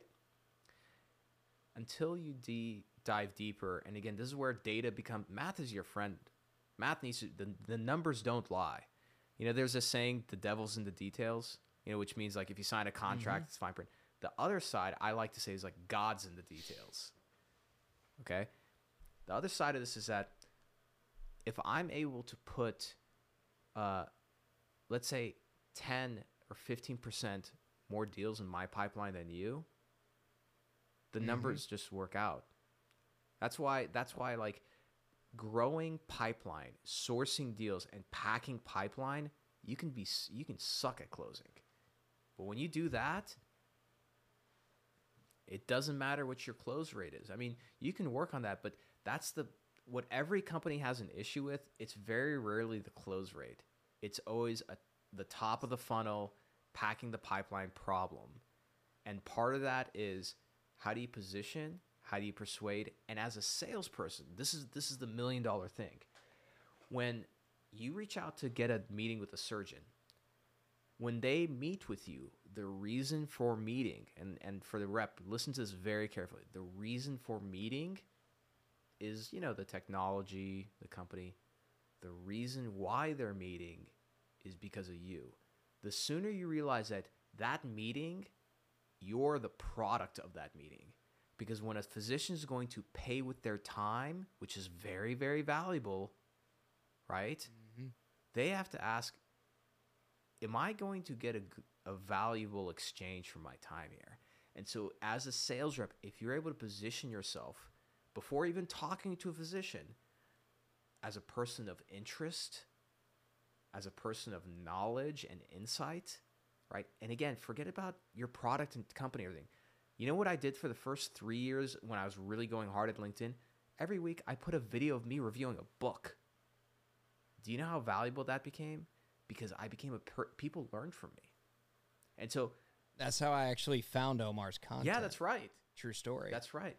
And so, true and story. so physicians, if you didn't know the culture of physician of medicine, are obsessed about knowledge and history and all these things. And so physicians are also on LinkedIn and not Doximity because they want to learn about leadership. They want to learn about sales. They want to learn about marketing and product management. And so things that are like just average stuff for you to a physician is like like look, you know what a rep could do? A rep could very easily start a little post series about uh, selling, you know, and just document really interesting ways physicians have been able to sell something to a patient like you know like a patient who was let's say diabetic and did not want to stop drinking coca-cola. Here's what this physician did to sell them right? And just deconstructing that. You'll get salespeople following that and learning from it. You get physicians. The the sooner that you realize that hey I, you can only do so much as a salesperson because you're not in product you can't influence the product but you can influence everything about the product of you, including the emails you send the physicians, the content you source. Look, another million dollar tactic. Uh, give me uh, uh, MDR. Give me a random specialty. uh, vascular. Vascular. Okay, vascular surgery. Um, so you go on this thing called Google. You go- go on Google and type in Google Alerts. Google Alerts is like an, a free service from Google. In there, you can type things such as vascular surgery, and then let's say procedures related to vascular surgery, like vascular access, blah blah blah. And you can say, send me alerts once a day, once an hour, once a week. I recommend once a day because it's once a week, it's just a long list. So every day you get Google alerts in an email. Here like some stories and news, journal articles, everything. Curate that. And then if you find something interesting, post it on LinkedIn, but then go through your customer list, get their personal emails, send them each individually a message on LinkedIn and also their personal email. Hey, Dr. Stones, hope you're doing well. I know you have an interest in um, interventional vascular access or whatever. Um, there's this new article that just came out, and I wanted to share it with you. Here's a quick summary, kind of like a quick quick highlight of it, and here's a link. Hope you have a good day. Do that every single day. Do that every single week. They cannot help but reciprocate, but by just saying, "Yeah, you know, let me just take a meeting with this person." That's uh, value. And how's that going to hurt you? Like you, you take an educated approach to it. Like how's that going to hurt you? And I think some of the skepticism among sales reps when it comes to LinkedIn, this is probably something we should have talked about earlier, because this is this is the reservation. Is people are like, oh well, LinkedIn's nothing but people that are just stroking their own egos, like posting about their own achievements. And to a certain degree, It, it is true. it is depending on the people you follow. It's reps that are talking about like new jobs, which and that's becoming less irritating to me because I think it's maybe just becoming more normal to announce your new job. there's whatever. nothing wrong with that. I do that all the time. Every time I start a new company, I take a picture of myself with the company. There's nothing wrong with that. But if that's the only thing you, you post, that's where the problem. that's my point. That that's that's my point. Is you don't hear from somebody for years, and all of a sudden they get a new job. You're like, eh, okay, whatever, get a new job. And then all of a sudden it's post about their achievements. You're like, oh, you you did that all by yourself. Like nobody else helped you get to wherever man, it yeah. was, like your quota or that's. I think that's my that that was my previous beef with it. But that's not what defines the platform. That you mute those people. If those people suck, there's there, hit the little dots and mute them uh, because there's so much other great content out there. And I guess my point is, you can be a part of that. There's other reps that I've And- started to follow that have that great insight. Absolutely and and something something i'll mention there's two things one is um, you know in 2008 youtube got acquired by google for a billion dollars i don't know if you remember but in 08 youtube was like oh the the website that i can like watch do it yourself videos and i can throw up home movies that's what youtube was nobody thought I think it was like watching old Greg or like Salad Fingers and weird yeah, shit like exactly. that. Oh my what god, YouTube was that me. Salad fingers. Oh, classic. Yeah, but nobody thought like this is TV, and so you could have just. I wish somebody told me, "Hey, Omar, you like doing book reviews? Just every other week, just throw up a random book review." That's why a lot of the people who blew up and they're making millions of dollars now, they're just gamers. They just throw up their gaming videos, not because they're any good, but because nobody else is doing it. I'm telling you right now, especially the fact that LinkedIn, uh, Microsoft owns it. LinkedIn is the center of the universe when it comes to B2B business and professional development. So right now, what people are thinking, just like back with YouTube, is like, oh, LinkedIn, the thing where I, I throw my resume up and and and and job search. But man, look, people are investing on there. I just ran an investor campaign the other day on it, right? And it it, it we actually got investments, right? Not we, but the company I'm helping, right? Um, it's a place for like continuing education webinars. I'm doing webinars with CME credits for doctors, right? There's I have a news. th- This is just the beginning, and so first, People are reaching out to me on LinkedIn trying to buy my company. I'm like, y'all don't understand. Like, we're still working on that part. yeah, there we go, exactly. And so there there is opportunity on there. And again, as a rep, what I would say is this: as a system, you have no idea how this these platforms because these these platforms are built on network effects. So you could be posting, engaging. You don't have to create a con- bunch of content like me. Just use the thing and comment and engage and grow your network. You never know. It takes one message and your life changes. I got one message that changed my life many years ago about my career, right? Look at what I, look what what's going on now. In term, you know, LSI, it's the world's number one investor summit for medtech and biotech. The way that happened, the founder of LSI, Scott Pantel, two three years ago, like noticed me on LinkedIn, sent me a message. Hey, I'd love to invite you to my conference as a guest. First year as I, I go as a guest, I, I have conversations with Scott. I really impress him. Second year, I have two talks there. Next year, I'm I'm a I'm a gold sponsor of that conference now, and I'm speaking again. That happened all through LinkedIn. You have no idea what's going to happen. I mean, look, if you're a rep, maybe you love working for your company, but you know what's something I want for every single rep, especially every person in my program? Leverage and options. Now it's the end of the year. I'm getting I'm spending a lot of time on the phone with people because people in the program, they're getting a lot like this guy who's interviewing with Intuitive tomorrow. He's very happy with his company, but he's like, should I take this interview? I'm like, you should take every single call. Yes. You know? Absolutely. And, and s- yeah, Intuitive's a great company. Yeah. Why not hear them out? and then some and then some people um, they're starting to do business where I said, look, stay stay at your current company, but like you can consult on the side with some of these startups. They'll pay you, right? There's some reps like like there's SaaS companies that uh, I've told, and I'm so I'm trying to engineer a market as well for the people uh, doing this. But there's SaaS companies where I say, hey, you're selling a private practice software. There's this rep that I know that's covering like three practices. Why don't you just commission them like 50% recurring? And they'll and they'll they'll make and that's that's an introduction and you're not supporting a case or anything. That's SaaS. It's installed in the office and you're done. You know? yeah, it's kind of like what Third Bridge does, but it's even more specific. Exactly. Yeah, look, uh, No, sign, sign it, up man. with Third Bridge. Sign up with um guide with Oh, uh, uh, guide uh, guidant. I think. Yeah, and, and that's where you can you Yep, get I think- solicited for um, due diligence. I used like dude when I was 29 years Yeah. old, I was getting paid like four or five hundred bucks to jump on a call for an hour and talk shop, which I would do for free. You know. Oh, it's amazing. And Third Bridge, uh, my experience is one of the better ones, It- um, and they're pretty specific too about about not trying to make any conflicts of interest with your current company. But one, one of the last things I'll say before we bring this to a close, Omar, Bro, is we're just we're the- just we're just bringing the- this to an open, man.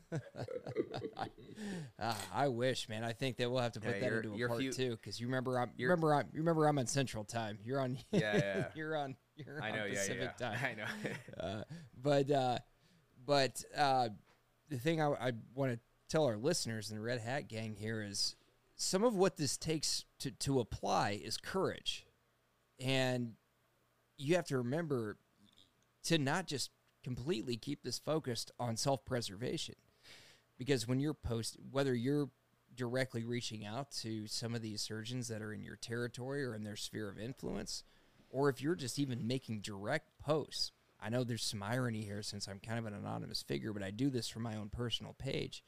It takes some courage because you're putting yourself out there. But let me challenge you to ask yourself this. If you are putting yourself out there, what is the worst that's going to happen? Are you going to get judged by your peers, the ones that are too scared to do this? The ones that are too self conscious that can't get over themselves to make these posts? I'm not talking about the self centered quota posts. I'm talking about the ones with real substance. What's the worst that's going to happen? So, going forward, build a presence. Don't just build your personal brand about yourself, but build that presence about what your expertise are. When I think about what do I want to see from others that are on my feed, what is going to make other people, not just your customers, not just recruiters or hiring managers, but your peers, stop their scroll on LinkedIn to read what you have to post and listen to what you have to say. So, with that, Omar, uh, I'll give you some the uh, closing notes here yeah. uh, on, on how people can learn more about what you do and how to find you because this is very valuable stuff. No, no, absolutely, absolutely. So just I'll, I'll just piggyback on what you said, said and just share share a very quick story. There's a young man who I mentor who actually is in my program, but I mentored him before that. Broke into the industry on his own, uh, out of college at a very big company, um, and he got promoted from an associate to a territory manager. So he got twice promoted within nine months. He, he killed it. Worked hard. Um, you know, started interviewing for some new companies because some companies reached out. He said, I said, yeah, take the interviews. He went and interviewed one company, and these two, um, you know, you, you marked this explicit, right? So I'm just gonna, I'm, I'm sorry, but like, Yes, I, I, I should, you know what? Fire I away. should really, I, I have a, I have a kid. I should really curb back the cursing, but nah, I can't. I, I can't. I this, this one is, is, is definitely warranted. These two washed up fucking losers uh, who are your stereotypical reps that have been at the same company for like 30 years, 20 years. Nothing wrong with that, by the way. Didn't even, I don't think they even had a LinkedIn profile. Um, when they interviewed him, brought his LinkedIn profile up, and this guy's a young man, and they just shat on him. They just ripped, rip him right like, oh, like you you know in this about section you say you help orthopedic surgeons, blah blah. Like if I if a surgeon read that and said heard that you help or help them, they they they would say that they would never meet with you again. Like they would, you know, my my surgeon would be like, screw this guy. Who does he think he is? Blah blah, and and they just shamed this guy. And I remember that day he called me. I felt like I was talking to the younger version of myself because this happened to me many years ago. And he felt so ashamed. He went and deleted his about section and was like taking stuff down because these pieces of shit couldn't help but feel jealous of this young man who was very ambitious, who was trying something new, who was providing value. Um, and I would Felt threatened. very threatened. And like I said, and here's the thing: you can laugh at this if you want, but like trying to escape the matrix, my friend. You know, when you try and ra- go against the machine and the system, the system naturally has little drones like that that defend itself, and they're gonna come after you. And you know what? What I say is, when the haters start coming after you, that's that's an indication you're onto some next level shit. And most Absolutely. yeah, and and I, I want to just wrap up by saying this is that most most of life's and forget about just using LinkedIn, just in general, because there's reps in the middle of quota quarter right now. They're just struggling. most of life's greatest opportunities they're to come out of moments of struggle and it's to be up to you to make the most out of these tests these tests of creativity of, of your creativity and your character and just like for me like in my business the moment of struggle for me is that there was a period of uh, like uh, uh, a slowing down of my revenue and everything and it was pretty scary at the beginning and I saw that as a test of my creativity and character. And rather than contract like the rest of these paper hand, lettuce hand companies, I decided to expand and go harder, spend more money, go more aggressively. And man, did that work out well for me. And so for the reps who are out there who are struggling, like, look, man, the way that you're doing things is not working. It's just not how much more time are you going to waste? Time only goes goes one way. It just goes away. How much more time are you going to waste doing the same thing over and over again, hoping for a different outcome? It's the definition of insanity, right? And your company's not going to help you with that. You know, when it comes to a training and development standpoint, you have to own that. And I'm not saying that your company's going to encourage you to fall flat on your face but you're in charge of your own development, no matter where you work. I've been in this business long enough to understand that. And that's where people like Omar, people like us come in to help give you that extra nudge. Absolutely, man. Like, look, in, invest, invest. No, no company will pay money to say, hey, we're going to invest to help you make more money. It has to come from you. And MDR, I know that it's getting late for you, but like, can I, can I, um, can I do a, uh, first of all, can I go to the restroom real quick? Go ahead. I'm gonna pour another drink.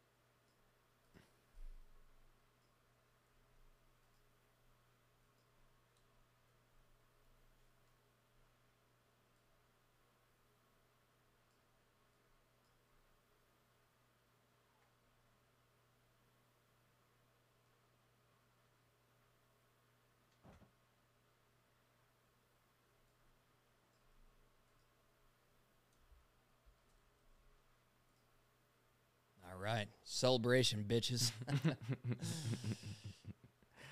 Did I never fucking drink bourbon like ever, but tonight's the night. Are you cutting? That's a you, full bottle of burp. That's a that's a full bottle of Bulleit that I've got in my liquor cabinet because I never drink liquor.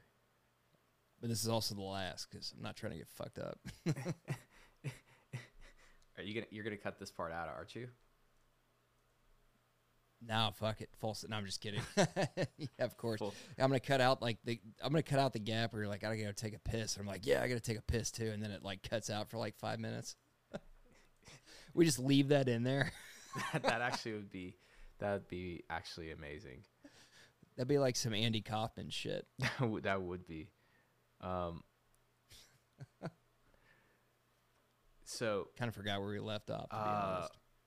Oh, I was gonna wrap up. I was gonna wrap up. I had a, I had a, um, uh, uh, what was? It? Yeah, I had like a little, like one little tiny rant, and then I'll be done. You got me all. Okay, You got me so I all. can you got me all. us- You got me all philosophical. Well, I know that was my that was my fault about talking about the courage part of it, but it had to be said because people are such pussies that they got to hear this. Um, Here, I got to cut that out too. yeah, I'll bring us back. I'll bring us Yeah. back with it. Be like, all right, all right, all right, Omar, he's got a closing rant for us. So let's go ahead and hit it.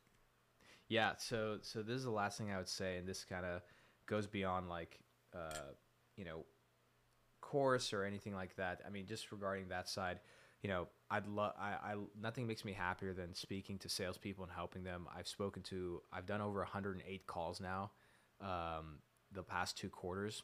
So if you're interested to just get some feedback on your LinkedIn and also learn about the program, look, you- you're gonna get free million dollar advice. Again, my goal is always you walk away with a minimum three ideas, and if you qualify for the program, you know we'll talk more about that. But just click the link below. Doesn't go to a webinar. It's gonna go straight to my booking page, and you're just gonna book time with me.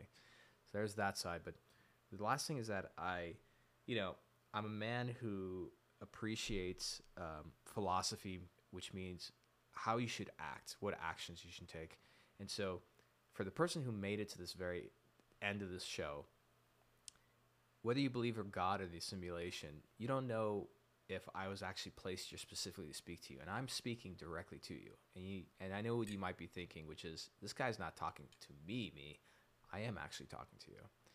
And so I want to leave you this one thing to think about, which is whether you're at the beginning of your career or at the end of your career, the most important thing you can think about for your career in life is optimizing for skills over bills. It's like the it's like the first 6 years of childhood.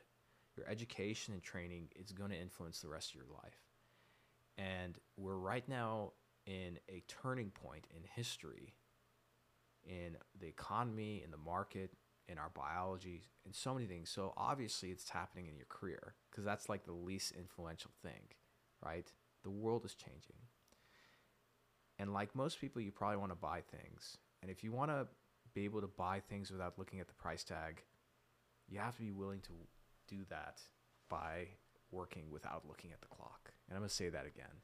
If you want to buy things without looking at the price tag, you're going to have to be willing to work without looking at the clock. And if you don't come from a rich family, it's okay. Then at that point, a rich family must come from you. All progress is going to start by telling the truth, my friends, and taking action on it, which I'm very big on. It's not just words, it's not just hopes, it's action. And so it's not enough to think about it. You have to articulate it to hear it. That's why I'm telling people, hey, look, click that link and book book time with me. And I'm going to help you articulate that. I don't care if somebody joins my program. The best thing, the reason why I was put on this planet was to help unleash people. And I'm going to have you articulate things that you've never spoken about before. In these calls, I've had people cry even. I don't care if you join the program. I just want you to get on the call so you can articulate these things. Problems that you're facing right now in your market, your territory, your boss, whatever. All of these, my friends, are great things. I could have stayed in SaaS. I could have stayed in tech. I could have made a lot more money and, and lived a much easier life. I came back to this industry because this industry has a lot of problems. And all those problems are just opportunities disguised in work clothes. I know it's hard. Many of you want to leave. I'm telling you, there's money to be made in this industry and there's lives to be changed if you do it. So, in saying that, I'll wrap up by saying this. The reason why I have all these books behind me, the reason why I have a course, the reason why I love sharing knowledge is that what I've learned reading all these books, talking to very successful people, is that when you learn everything, you can become anything. 10 years ago, I wanted to be a salesperson. I wanted to be a marketer. And now I wanted to be a business owner. I got to do all those things. It's the same with you. Everyone has a choice between one of two pains pain of discipline or the pain of regret. One of those two things is going to set you free. And so, with that, I bid you be- good, best of luck. And now we can let MDR finally get to bed. well, I'll tell you this. I wasn't going to slow Omar down. We've got a lot of great advice tonight. And just like you said, knowledge without action is jack shit. Now, he said that more eloquently, but I'm going to put it in real terms. Because if you, you listen to this, you know, there's a lot of great nuggets of wisdom. Uh, but if you can't find ways to take action on it, then you just wasted your time. So, Omar, thanks again for coming on the show for the second time. I know this is not our second podcast together in general, um, and it's also not the last. And, and for some, and So- somehow, miraculously, this podcast was actually, I think, from what I can check on the time, was shorter than the first podcast. Yep, by about uh, 28 minutes. But that's gonna that that clock's gonna keep going. So, uh, so not by much in the grand scheme of things. But um, you know what we need to do next, MDR? We need to do a 20, 24 hour telethon. oh Let's God, raise, let's raise money for Uh, Jerry's kids or something. I got it. I did. The, I you know what I I did one of those in or I used to do one of those in high school. Uh, they they gave myself and one of my best friends our our own show for the telethon, and that was like the biggest mistake they could have possibly made. Oh. But we can talk about that in a Can, can different I? time. Can I? I'm gonna selfishly use your audience for something, okay? And I'm gonna put you kind of on the hook for something. Am- wait, it's it's not it's not Amway, is it? Damn it! I had some candles to sell. No. Um. Ah, So, if you heard of multi-level marketing, don't even get by me the way, started. just side note, if anyone ever asks to have a meeting with you and they and the words passive income comes out of their mouth, you're in for a long hour. Just get up and walk away. Just say I'm not interested. There's no key key fact here, sales sales tactic. When it comes to like objections, there's no way to to uh, overcome the objection of I'm just not interested. What are you gonna say to that? well, also if they ask it, if they ask if you've ever read Rich Dad Poor Dad, just bail. oh yeah, that's actually yeah, that's a good Bill. one too. Yeah, that's a good one. That's usually how that Yeah, starts. that's a good But uh, Um, but uh, So- so- but uh, what what were you actually trying to so do with this? this? is not going to work for the people who are listening on Apple, but I want you all to go over to Spotify and do this. And MDR, you're going to put a poll. Okay? oh yeah, Or Yep. or not a poll. You can uh, don't put it as a poll cuz I can't think of just make it a text a text response, okay? Yep. And the question you're going to ask is for the first medical sales meetup in 2023, what city should we do it in? I'm I'm ready to start doing some Shit. live let's go. I'm, I'm, I'm so I'm I want to I put a lot of thought into this. I'm going to talk to Scott Pantel of LSI to get his advice because he puts he puts on that huge show at at uh, the Waldorf Astoria. I want to start doing some live events in person. I want to travel a little bit next year, and I also want to get to a you think you think huh. you think the nation's ready for the mad state of medtech? Oh man, Meet I'm- up. I think they're absolutely ready for it. Coming to a city near you, and then I want to get enough steam because I just want to have a big Mama Jamma conference. Because you know what? A lot of medical sales companies they don't do these like insane Wolf of Wall Street sales sales conferences with these awards and everything. I have a plan. I want to make I want to make enough revenue. I want to start giving out some Rolex watches. Oop, I almost Are you gonna get a money gun? I You gonna get a money man, gun I like with real money? you know I don't the optics like like straight the Benjamin. optics on that may not be good. I try to take I try to take a page out of pharma. You know, for pharma execs, they they only stay at Holiday Inns and everything because they're like, we cannot stay at a nice place. The optics will get will get destroyed. But if if you crushed it and quoted like, I do want to like uh, put some. I have a little profit center I set aside money for, and I'm like, what what's some cool stuff I can do with this money, you know? Um, so yeah, but the first thing is in person meetups. Um, I want to know what city we should do that in. And when I say in meetup, we're not talking about just a little happy hour. Like I want to have a day where we do some some in person masterminds on like sales tactics, career career advice. Like you know, I'll pull from my network. I'll get some people to travel in. At the end of that day, it's going to be you know a fun fun party and happy hour. I want to make this fun, man. I you know what? It's time to make medical device sales great again. I was going to say make sales meetings great again. Make sales meeting great again. Let's go. Well, you know what? I'll do that. I'll do that in the uh, in the notes section of this show for Spotify. And you know what? We can also do that on the story of the Mad Device Rep Instagram page. Maybe maybe we should I was gonna say instead of the Spotify thing, why don't we just um um I'll, I'll Why we do both? we can do both, but I'll create I'll create a Google um a, a Google Sheets or a, ner- a Survey Monkey uh, poll, and then we can we can see what everybody says. Perfect. Perfect. Well, that sounds good. Guys, I think that brings us to the perfect place to close and land the plane here. And uh, Omar, thanks again for coming back on. Always a pleasure. feel like this could have gone another two hours, but for the sake of the fact I have a territory to run tomorrow, we had to cap it.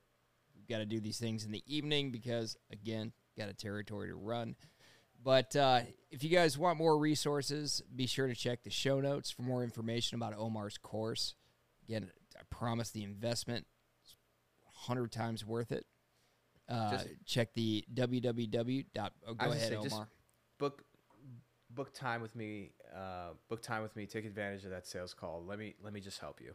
If you qualify for the program, great. But I, just I I want to make a name as somebody saying, yeah, you know what? In my sales career, Omar, I talked to Omar Khateeb one time and he helped me out a lot. That's all I'm trying to do here. Um, and I can vouch for that because Omar and I have had many conversations where it has had tremendous benefit both inside and outside of his course. That's why he's here right now. It's also why we're good friends because we are on the same wavelength in that respect. Um, also, the website www.maddevicenetwork.com's got some additional resources for you, all the information about the podcast. And by the way, we're getting close to getting into the last month of quarter four for those on the traditional fiscal year. So, best of luck. And if you need that extra boost, also be sure to check out the subscribe feature for the Mad Device Rep page. You subscribe, we've got some key advisors. Omar is one of those subscribers. I'm a, I'm a paid subscriber, chats. and it's I it's it's like the best subscription I have to be honest. I've subscribed to other Instagram stuff and I've canceled. This is like worth every penny. I'm loving it. I think, and I can stand behind this, it might be the only Instagram page with a subscribe feature that actually does anything with it. So Yeah, we've got biggest feature group chat. That's really what I want out of this is I want people to have the opportunity to connect. So be sure to check that out. And if you need anything else, you know where to find us. Omar on LinkedIn and on Instagram, just like myself, the Mad Device and, Rep. and TikTok. LinkedIn Your boy's on TikTok now. and TikTok. Even though the CCP on- is like monitoring me at every moment now, but you know it's all good. That's why I can't believe you joined it, but uh, I'm on it too. So we'll get our data stolen together. there you go. So anyway, Red Hat Gang, good luck through the rest of Q4. We'll be talking way before then, but if you need anything, you know where to find the two of us. So good luck out there.